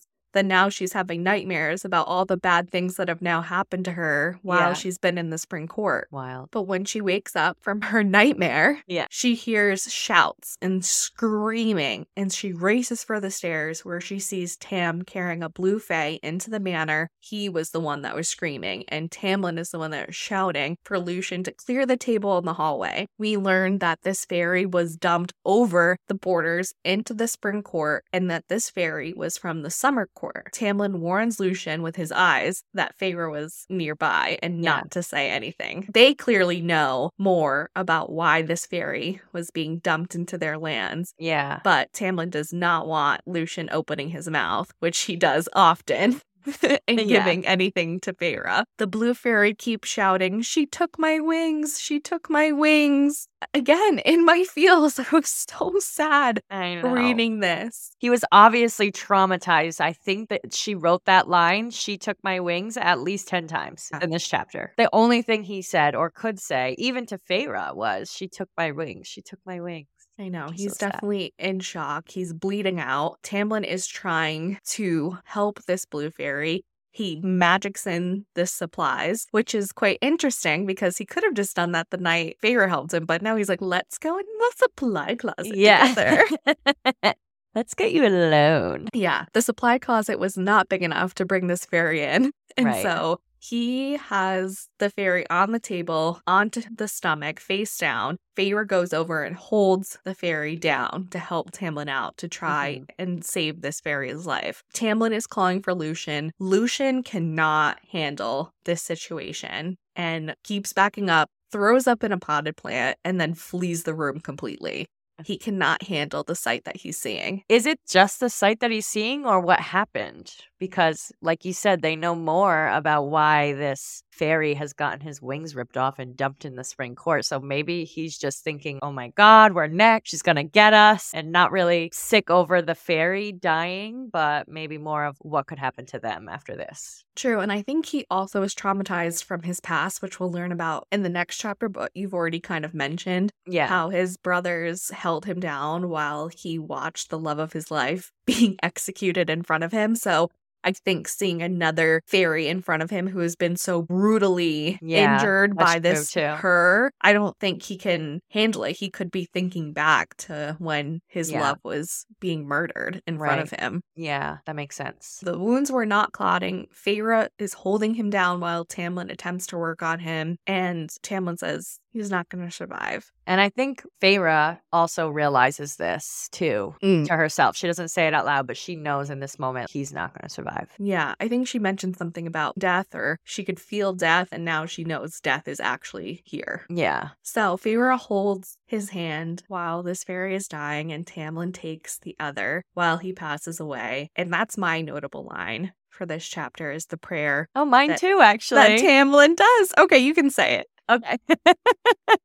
so it's on page 152 and it says, Cauldron save you, mother hold you, pass through the gates and smell the immortal land of milk and honey. Fear no evil, fear no pain. Go and enter eternity. I think this kind of relates back to the mural and how they're Mm. saying glowing female hands are holding the cauldron. So this is like the mother hold you, the mother who created the lands sort of thing. And to say that the immortal land is of milk and honey reminded me of the starlight pool and how she was saying it was like warm silk. Mm-hmm. Tells him, You'll get your wings back. And she's hoping that he gets his wings in the afterlife. I know. Feyre holds his hands for a while after the fairy passes, the blood on her feet going cold, and she is shivering now because of how cold she is. Mm-hmm. Tamlin kind of has to shake her out of this trance that she's in while holding this fairy's hand while he passes. Tamlin gets her to go back up to the stairs in the manor, and then he's like, Why did you do this? Yeah. You can barely tolerate the Fae on a good day. And she says another thing that makes my heart break. She said she wouldn't want to be alone when she died, and being that someone would hold her hand for a while after she was gone. I won't lie, I started crying a oh, little Aw, bit when I read know. that part. I've been a little emotional this week. I have my period and I'm a little little extra sensitive, but that just made me so sad because I I, would want the same thing. I would want someone to hold my hand for Yeah, a while after I was feel gone. alone, especially because dying, that's what you think. You're going to be alone forever. So Yeah. just knowing she was trying to just be there for this stranger, she would do it for anybody, clearly, if she's never even knew this fairy. Yeah, and she regrets and she is sorry for what she did to Andras. Yeah. And she tells Tamlin this too, Mm-hmm. instead of just saying it to herself like she's done before. Yeah, she does. And she wants to say more to him. If she's going to keep living in this manner with them, she wants to explain how sorry she is and that she does regret it. Yeah. Tamlin is insistent on burying this blue fairy alone, and he doesn't look back as he's carrying the fairy into the woods. He just Yeah. feels so much weight on his shoulders. Which I think Feyre relates to because she even says if she was in this situation, she would want to do it alone too. So Yeah, I think that's why she doesn't fight him on going with him. She just lets him go. Yeah, where I feel like typically she would be more insistent. But Yeah. in this moment, she knows there's nothing she can say or do. Or come even al- let him go and then follow after or something. But she doesn't even go there. no, she doesn't. she doesn't even try. Yeah. in this moment. yeah. Anything you would like to add before we move into chapter 18? I think you've covered it all. Just a couple more chapters to go. So the next day, Feyre sees Lucien and Tamlin talking about patrol, but they stop once they see her. Lucien just waves but doesn't say good morning. She Mhm. notices three horses ready to go outside, and Tamlin tells her that they're going to go for a ride. I was very excited about this chapter because it's a nice break in all this tragedy and gore that we've had in the last set of chapters. Although I have to admit, once I found out it was going to be all three of them going, I was like, boo. I wanted a romantic scene here, but we still kind of get it. Yeah, I don't think Tamlin feels all that comfortable going alone with Feyre yet. And I think that he knows that Feyre also probably wouldn't be comfortable going alone with him yet. So Lucien has to True. be the third wheel. Yeah, he probably is like, well, if I ask her, she's going to say no. But if I say me and Lucien are going, then she'll probably say yes. Yes, because Yeah. we know that she feels more comfortable with Lucien yeah, at this point. Lucien. Yeah. So Lucien has to be the buffer. He's probably so thrilled about that. The wingman. Yeah. So Tim sets up a blanket for her, but she wants to sit in the grass, and Lucien makes him go sit with her. They have that kind of silent, not so silent conversation. He's like, Get your ass over there and go sit next to her. You got to give it to me. He is being a good wingman. So thank God. Oh, he's yeah. there. Lucien is the best wingman. Without Yeah. Lucien, this story would be nowhere at this point. Literally. They'd still be staring at each other, not talking. so once Tamlin sits down next to her, he's like, Oh, do you like it here? And Feyre kind of gets lost in Tamlin for a second when she's just looking at him. Yeah. The point where she's like, What did you say? He's like, Do you like it here? And she's like, Do I have to grovel with gratitude, High Lord? And then he's like, Oh, the Suriel told you nothing important, did he? Yeah. So Tamlin knows that Feyre knows that he is the High Lord of the Spring Court. Yeah. Feyre makes a joke about him liking to be brushed, and if she's a clever girl, she could train him with treats, which makes Lucien and Tamlin die of laughter. They're like, Did Yeah. you just make a joke? Which I think is even funnier because she's been so serious and so cutthroat almost in everything mm-hmm. that she says and does. And now she's feeling good. She's in a good mood. They're in a happy place that is beautiful and relaxing. And now she feels mm-hmm. more comfortable and can even crack a joke. But I just love that. Yeah, the Sarah told me you to be brushed, and if I was a clever girl, I could train you with treats. Too funny. She's like, Come here, beastie. yeah. After that, Tamlin wants to take her on a walk to show her something. The something ends up being the pool of starlight. He starts to get undressed to go in, but she tells him, Nope, I don't want to do that. yeah. She's like, I'll stay right here and watch you. Then we get the tragic story about Lucien and where he comes from, which we already talked about in detail. And my heart, I just can't handle I know. Another description of poor Lucy baby. So we'll move on. She then changes the subject back and she cracks her second joke. That's when she says if she drank all the starlight in that pool, she doesn't think she would have eternal happiness. Yeah. So two jokes in one day. Tam Tam is shocked.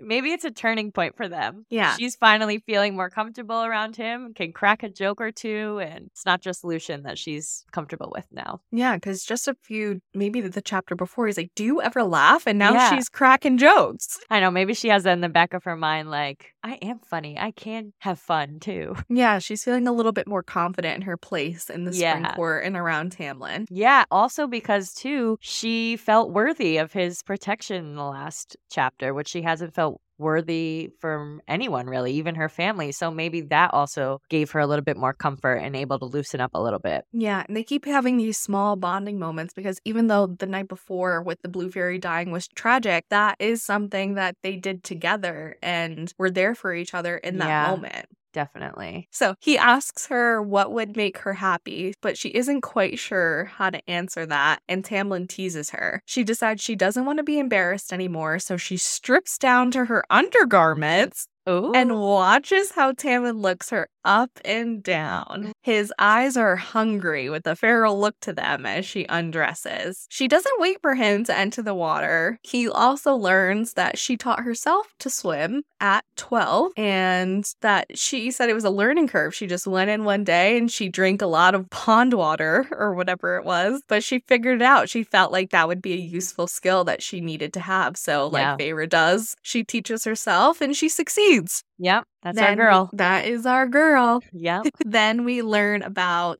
the Prince of Merchants. Tamlin knew that she was born wealthy because the dictation that she has, and that peasants don't typically speak the way that she does, which Feyre does take offense to, but she realizes, oh, but he's right. Yeah. she takes offense to everything he says, even if he doesn't mean it to be offensive. So I can see that. Exactly. So Yeah. then we get into how the father lost their fortune, that she started hunting at 14 after the money ran out. And that was kind of their swimming session. They got to Yeah. just know each other. He got to know her a little bit better of what she's gone through and everything she's done to succeed in this life. Yeah. On their way back, she keeps looking at Lucien. Now that she knows his tragic story, she's having a very hard time not looking at him in a different way. Yeah. Finally, Lucien notices and falls back into line with Feyre to ride with her and not Tamlin. And Tamlin just keeps going, which I'm kind of surprised about because he always wants to be in control of a situation and know what's Yeah. going on. But he does let them have a little moment together, which he doesn't really know that they need because he I doesn't know.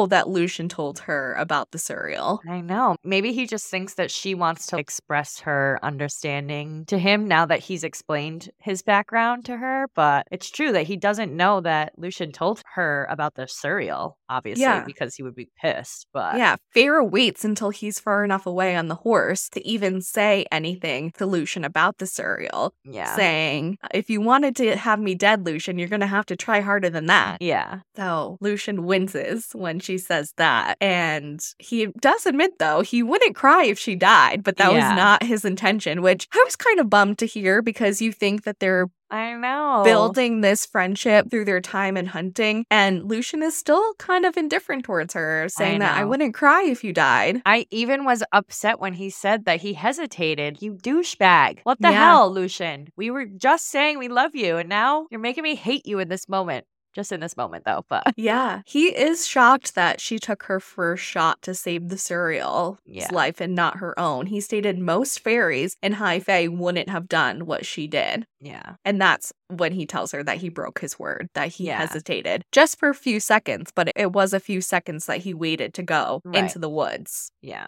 which I guess makes up for, like, it's not like he didn't go at all, Right. Yeah.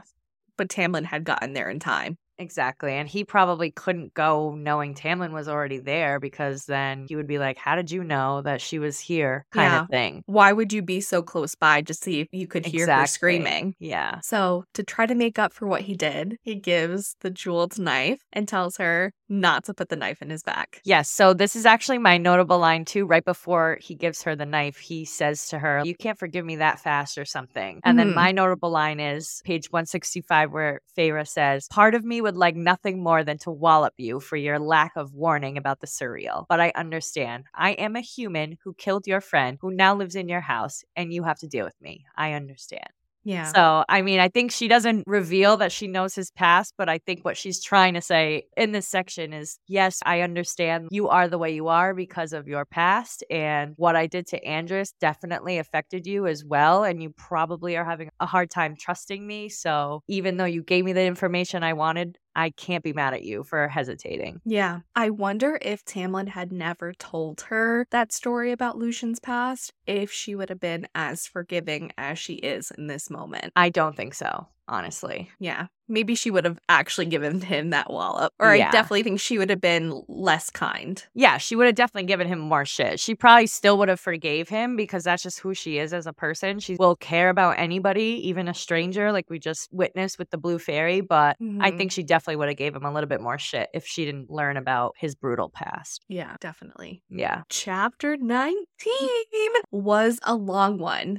So much happens I know. in this chapter. It's so true. I feel like it could have been broken up maybe into a little bit more. Yeah. But here we are. So Tamlin finally brings her to the gallery before she goes off to paint with her new supplies that just came in. She starts crying when she sees the gallery with all the paintings that she can understand. She can read the emotions and the shapes in these paintings, and it's just a very emotional moment for her. yeah. Tamlin makes an off comment like, I never knew humans could. What, enjoy paintings, react to them in a certain way? yeah. They have art. Just think it was a weird comment, but it almost would have been like if he made a comment about how Feyre re- was reacting to the painting, not I never knew humans could. Yeah. He says too, which is my notable line for a little bit later in this chapter, which we can just cover now because I feel like it relates. But Feyre asks him, Why do any of this for her? And Tamlin responds, Because your human joy fascinates me. The way you experience things in your lifespan so wildly and deeply and all at once is entrancing. I'm drawn to it, even when I know I shouldn't be, even when I try not to be. So I feel like he just appreciates even the slightest human emotion Hmm. because it's obviously different for someone who's immortal and who's going to see something for hundreds and thousands of years, depending on how long they're alive, I guess, because you can die as a fairy. But I just Yeah. think that kind of relates a little bit. He's just so happy to see her joyful in this moment. Yeah. Okay, fine. We'll give it to him.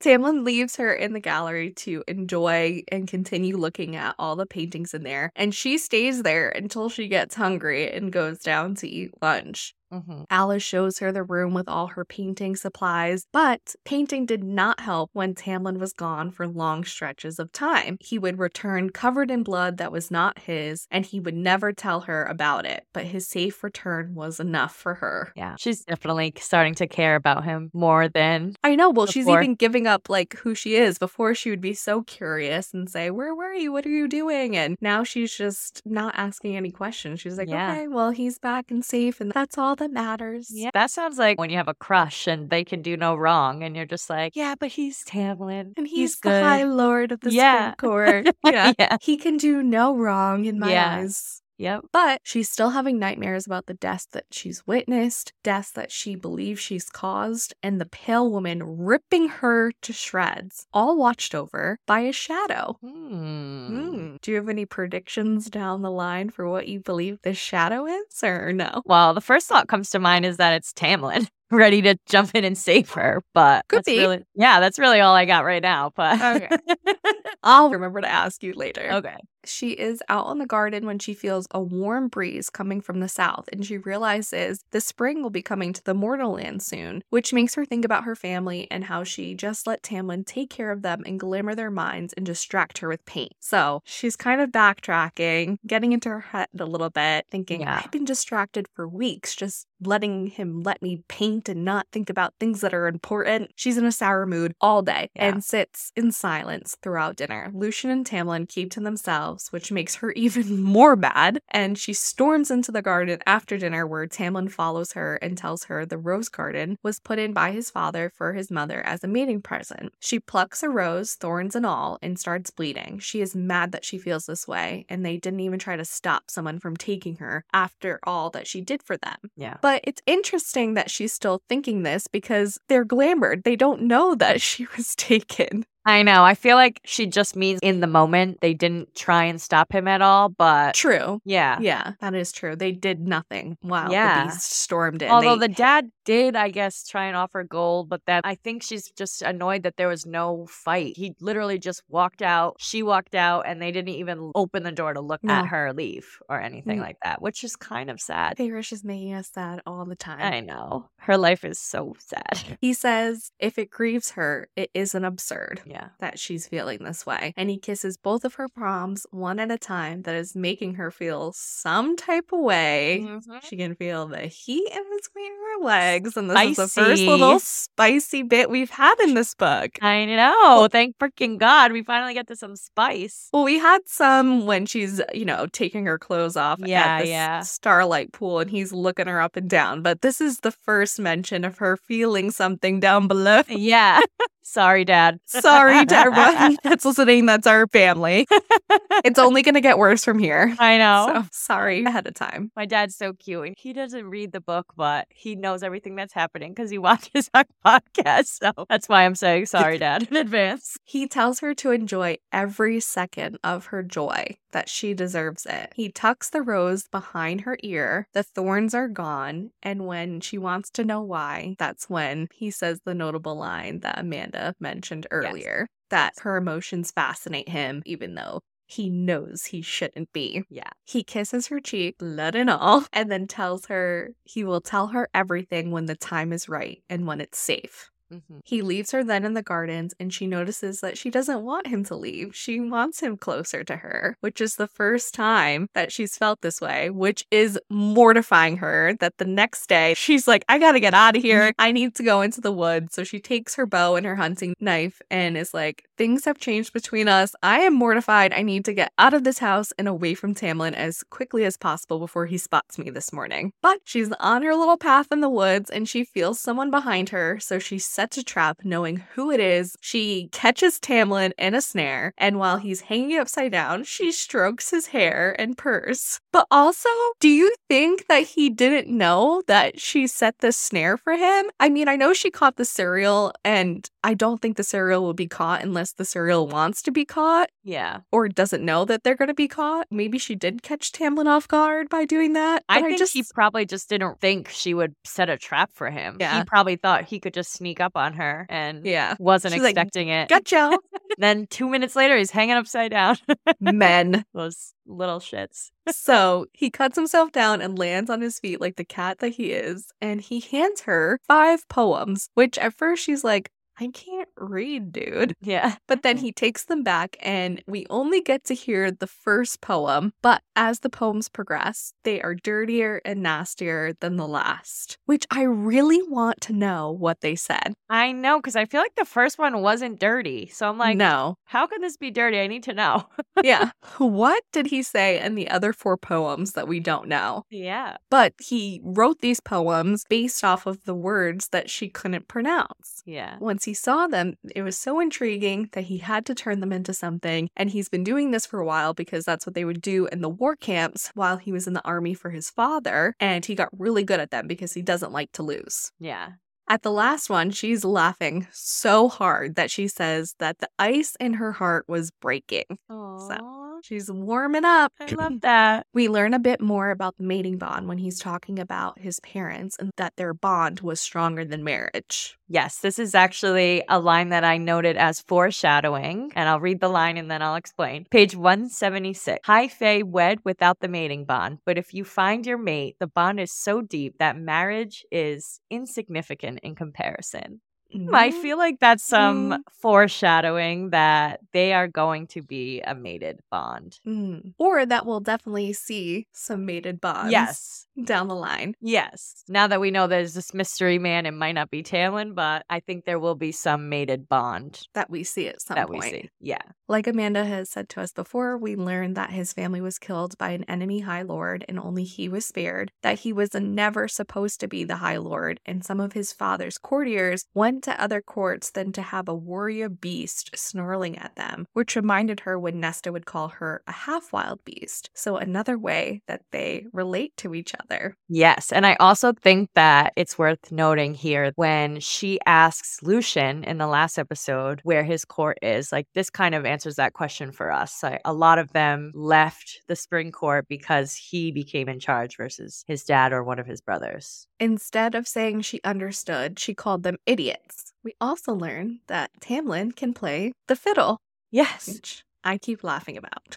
Calanmai, aka Fire Night, is a ritual in the Spring Court where they celebrate and complete the ritual to bring magic to the lands for a year, which Amanda has explained to us so lovely in our Thank world you. building section. section. We learn that humans do not celebrate holidays and are forbidden to do so in some areas. But he tells her she is not invited to come, so no holidays for her, even though now she's in Prythian and where they do celebrate holidays, she is still not invited to come. Yeah. So she has to stay at the house where she is safe. The rest of their walk back is tense, like it was back a few weeks ago. Every step forward they take, they're kind of taking a couple steps back. yeah. Then they feel a silence in the air, and this typically means one of the bad fairies were around. Tamlin tells her to hide and not be seen. When she ducks behind a bush, she cannot see who they're talking to, but she can hear them. So I think Tamlin probably glamours her vision so she can't see what or who they are talking to. Okay, because I just took this as it was an invisible fairy, but that makes sense that she's glamour to not be able to see who it is. Yeah, because I think they can see who they're talking to. That makes sense. Thanks for We- clearing that up.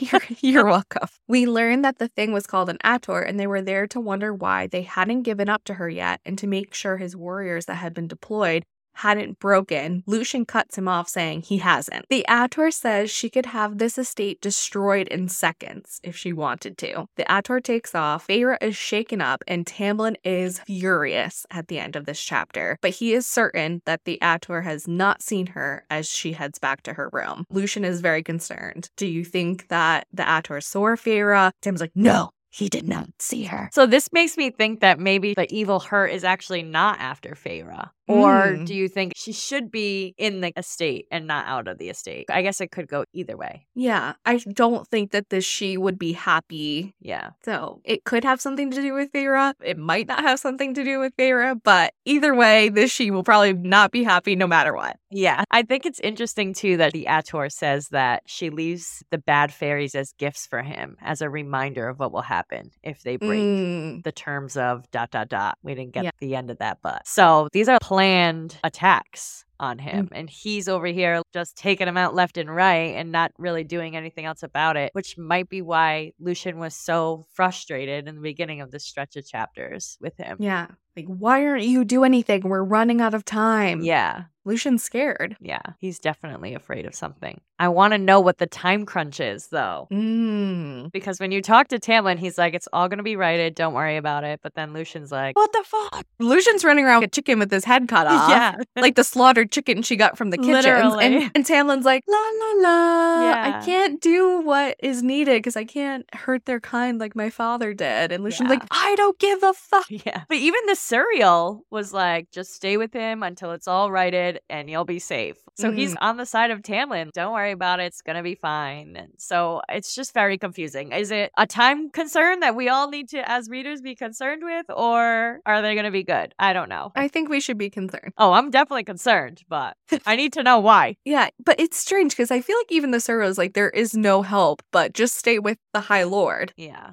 But he wasn't very helpful when it came to information. Maybe he would have No. given more if the Naga hadn't come, but. I know. At least we would have maybe found out who the deceiver was. And at last, we are at our final chapter, chapter 20. I'm going to take a sip from my wine before we begin this one. Yeah, let's take my sparkling water sip. Oh, I picked a good wine. Ooh. I know you had a different one. I like that.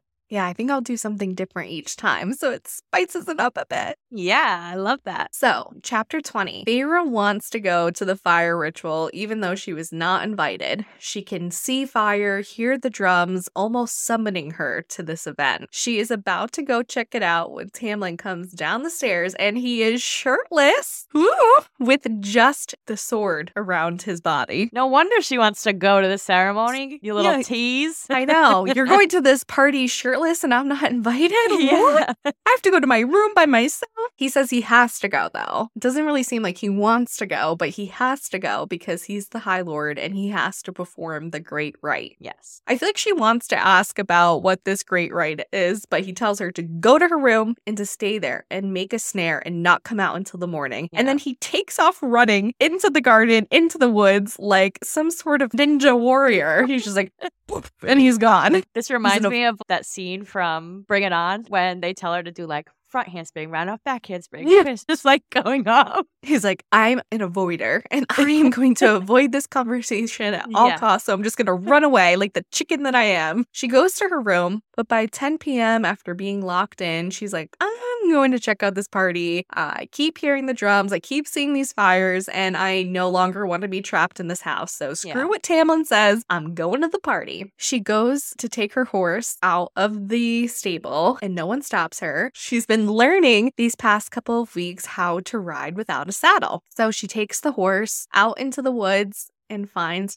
the first bonfire. She ties up her horse and then begins to wander around. She sees a cave with a pelt inside and fairies lining the path to the cave. She thinks this is where the great rite will be performed. She steps away and watches them when three male fairies take an interest in her. They realize that she is human and they want to have fun with her after the rite is performed. They start herding her towards the trees and the darkness. But it's interesting that prior to these three fairies, no one really took interest with her. Yeah, she Yeah. has a cloak on and like a hood up, but she was around a bunch of fairies before these three take notice of her. But maybe it's because she kind of stepped back from everything and was just watching when these three come upon her. I feel like they should have smelled her out though. They can smell fear, they can smell humans, and they can't smell her in this moment. I was like, Yeah, only "Hmm." these three can. Yeah. So maybe there's some glamorized something being done here by Tamlin to protect Yeah, or her. they're all just preoccupied and Fire Night and enjoying themselves that they don't care, maybe, most of them, that they're just getting Or does the great rite involve a human? So they just think maybe they're smelling that. Maybe. We'll have to find Mhm. out. But they start herding her towards the trees and the darkness. She goes to go for her knife, but another deep, sensual male voice says, There you are. I've been looking for you. Stay me. It makes the other three males go pale. The savior puts a casual arm around her and thanks them for finding her. They basically run away. And when Feyre goes to thank the stranger, she says, It was the most beautiful man I have ever seen. Whoa. I just want to say that again. There you are. I've been looking for you. Obviously, this person is High Fae, so maybe it is So. another High Lord. Maybe. So, Yay. Amanda, what Yes. do you think the great rite ritual is that Tamlin has to partake in during the Calanmai ceremony? I don't have any ideas of what exactly it is, but I do think it's something that he's trying to shield from Feyre. Mm, And I don't think there being hundreds of fairy around is the only reason why he doesn't want her there. I feel like he's gonna do something bad that's gonna maybe put a bad taste in her mouth about Mhm. him, especially because he's like, I have to partake in it. Like it's something he doesn't want to do. And I don't think he's killing a human or torturing a human or anything, but I, I feel like it might have something to do with the humans because, again, they couldn't smell her when she was around. So I feel like it's something that mhm, he doesn't want her to see mhm. and it has to do with something with humans i think for them to be all happy about it and to travel through all these different courts to see something i feel like it has to have a human involved for sure Well, we will definitely find out in the next set of chapters. i'm gonna literally start reading as soon as we're done with this episode because i can't wait You're like, I need to know who this beautiful man is, and I need to know what the great rite is. Yes, I need to know. Next question, Amanda. She leaves the fairies he hunts and kills to remind him of what will happen if he breaks the terms of dot dot dot. And then we are cut off. What do you think the agreement is between Tamlin and the evil she? So we kind of already started answering this question a little bit. So I definitely think Feyre is involved. Mm-hmm. How? I'm not sure yet. Mm. Or the humankind in general. Yeah. And I feel like they might be in cahoots to go against the king, fight the blight, maybe. You think the evil she and Tamlin are in cahoots to fight the blight? Yeah. I get into this in my predictions, but I feel like she's not evil. She's just portrayed to be evil in this moment. Mm. But I'll explain more in a second when I go over my predictions. But I feel like it definitely involves Feyre. Mhm. Maybe she is evil and is supposed to hurt her, but I just can't see him ever doing that. Yeah. So, Well, we will, I think, I'm pretty sure also that we'll find out, I think, at the end of the next set of chapters of what the game plan is. No so, way. something to be excited Ah. about for you and for our listeners. wait, you mean we find out who she is? I think we don't fully find out, but I think we find out what the plan is. So it gives you something to Mm. look forward to. Yes, I'm so looking forward to the next section. I Teaser. cannot wait. From here on out, even in these sets of chapters, was more excitement, more everything. And I think it's Yeah. only just going to intensify as we go from episode to episode from here on out. Yeah, I feel like the first episode was definitely introduction to the world, to the characters, and now we're Mhm. finally getting into the meat and potatoes of the exactly. book. exactly. Yeah. There's still quite a lot of world building in this section, though, which Yes. surprised me. I didn't expect to talk as much about the world building this I- time around, but there still was so much. Yeah, I think it's great that we get to learn a little bit more as the story goes along because it makes more sense because we're learning it as Feyre does as a reader. Exactly. So yeah. it's almost like Yeah, like she her. doesn't know. Yeah, she has no idea how many different species of fairies there are, and just from reading twenty chapters, we've encountered at least five to ten different species. So Mhm. I just think it's cool. Yeah, Definitely world building genius. Exactly. All right, now let's get into your predictions. Yes. Okay. So this is going to be a good section. I think. I think I got some good, solid predictions here. Do I need to school my face because I haven't looked at them ahead of time? Oh, okay. No, Yeah. actually, I want your raw reaction, but also not too giving. Okay, So, okay. So, Megan had mentioned last episode that she doesn't want me to change any of my predictions and she just wants me to build off them. So, first, I'm going to remind everyone of the predictions I made and then add to them. I also have a couple new ones to mention as well that I'm going to spring on you. Okay, I'm ready. I'm ready. Bring it. So, my first prediction of last episode was that she's going to paint something and Tamlin will fall in love with her. hmm So we know obviously she finally asks for painting supplies and she's paint shy. She doesn't want to show any of her paintings to anyone. She is She's paint so shy. in awe. Yeah, she's paint shy. She's so in awe of all the paintings in the gallery and doesn't think hers compares. So I'm predicting that Tamlin will somehow see these paintings anyways Mhm. and compliment her on them. And I see the the love building from there Mm. on. She's not gonna approach him with a painting to show her. He's gonna see it, compliment her, and she's gonna be like, oh, okay, and gain a little bit more confidence in herself as a painter. Okay. I think the compliments will solidify their bond and take their romance to the next level because we already see them kind of getting into the little love spat. And I have no idea where this mystery man comes into play here, but I'm just playing off my old prediction here. So, I mean, maybe it's the mystery man that sees the paintings instead and compliments her, but I think somebody will. And this Mhm. is how they're going to get to her heart break that ice right open. That's a good one. Feyre also mentions that there are different styles of paintings in the galleries, and she thought that there were a number of different painters who contributed to the gallery. So now I'm wondering does Tamlin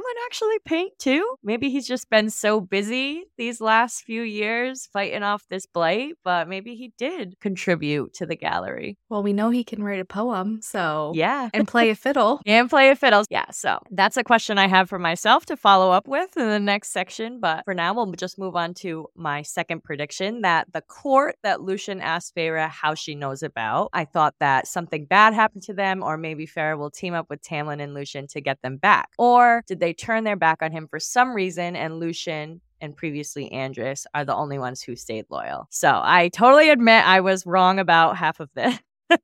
I know now that there is a secret court that Tamlin is a part of. And when Feyre asks about the court, she definitely meant where are his other emissaries and courtiers, not what Lucian was thinking about at all. So we already knew that she kind of recognized that they were talking about two different things. Mhm. But we learn in this section of chapters that most of them left after he took over for his father when they were killed. Mhm. And Lucien was sort of adopted by Tamlin after the brutal treatment he received from his father and brothers. So I think the secret court is more along the lines of the High Lords, some of the High Lords, maybe not all of them from Prythian, that are plotting now how to fix the magic and end the blight Mm. and somehow get back at the King of Hybern for doing this all to them. We'll see. We will see. So, my third prediction was that I noticed the author dedicated the book to Josh, her husband, and says, Because you would go under the mountains for me. I love you. So, I did assume that we would travel there at some point in this book. Mhm. And I think the mural showing this bald mountain peak is another hint of foreshadowing that we're going to make it under the mountains. There has to be some connection here. Knowing the peak is bald of snow and life makes me think that it's just a really dangerous place. And I think our trio or the secret court and Feyre will have no choice but to enter this territory to end the blight. Interesting. Yes. All right. What else do you got for me? The last one I didn't really comment on. I just, it's still kind of lingering there. I think her family is going to come back into the story at some point. We Mhm. know Nesta comes into her thoughts again, and we know that the family is glamorized. So I don't think that they'll be used as bait anymore, but I do think that maybe somebody will try and punish Feyre and do something to them or capture them in some sort of way. Now, on to my juicy new prediction. I'm scared. This part was so exciting to write down. I was like, I can't wait to see what Megan says, but I know you can't say much. But yeah. okay, so I only have two new ones, but they're kind of lengthy. So the first one is Tamlin's family was murdered by an enemy High Lord because they were brutal and did not honor the treaty once it was in place. Tamlin saw the things that they did to the mortals and it stuck with him. I think the enemy High Lord spared Tamlin's life because they knew he would fight for freedom for all and would fight for the mortals. I believe this enemy High Lord is on the secret court to help fix the blight of magic, and that the mercenary, if she is the evil one, is too. Does that make sense? It does make sense. I don't really know if I can say much to this prediction at this time. So Yeah. I'm just going to say that is a very cool prediction. And Thank I will you. take note and we'll talk about it later. Yes. Okay. Perfect. So my last one was the Suriel mention that a deceiver turned on the King of Hybern 50 years ago. I think it's already a character that we know of who the deceiver is. So my initial thought was that it was Tamlin. He mentions he's a warrior for his father Warband or others. Could that been the King of Hybern? But we also know that he would fight to his death for freedom of all. So he was either the deceiver from the beginning and tricked the king without harming any mortals, or it wasn't him. So my next thought was that maybe it was Alis. Alis? Actually, yes. So, and here's why. Maybe she was one of the ancient warriors, but when her family was killed, she turned on the king. She mentions that her sister and husband were murdered 50 Hmm. years ago. And the Suriel tells Feyre that the king was deceived 50 years ago. So the timeline kind of makes sense here for it Hmm. to be Alis. I'm shocked. Alis did not expect you to say her name. I know, right? Well, we also don't get much of a mention of her in this, except for the fact that it's her family that they're talking Mhm. about. So I feel like there is a reason why we know about her family now. Okay. So it just made sense to me in this moment. But I have a Hmm. third who I think. I was also bouncing around the idea that it could be the mercenary and that she actually was, in fact, a spy and then realized the intentions of the king and turned on him to fight for the freedom of the mortals. But I think I'm leaning more towards that she could be one of the mortal queens that somehow became immortal. So I think I'm leaning towards Alis so far here for being the deceiver. Whoa. Well, we will see, won't we? Yes, we will. There has to be some reason why she's a main character. I just think she's just got to be more than a servant here. But who knows? I could be completely wrong. We, we shall see what the next set of chapters bring us. Yes, we shall. That's all we have for you today. A lot to think about and process for us first time readers. I'm so excited to continue reading and figure out who this mystery man is. We really hope you enjoyed this episode. Please let us know what you think by leaving us some reviews and some comments on any of the platforms you are listening slash watching on or on our social media pages. This helps tremendously to get the word out and lead more listeners to find our show and tune in. Yes, thank you for all the support and love that we've received the past few weeks since the trailer and our first episode has dropped. So don't forget, next week we'll be discussing chapters 21 to 32, which is so exciting. I can't I wait know. to talk about it all with you and our listeners. Also, please don't forget to email, follow, subscribe, rate us five stars, and tell all your friends about us. And that's all we have for now. I hope the rest of your day is blissful. Thank you so much for listening. Join us next week where we start part three of A Court of Thorns and Roses by Sarah J. Maas, covering chapters 21 through 32. Happy reading!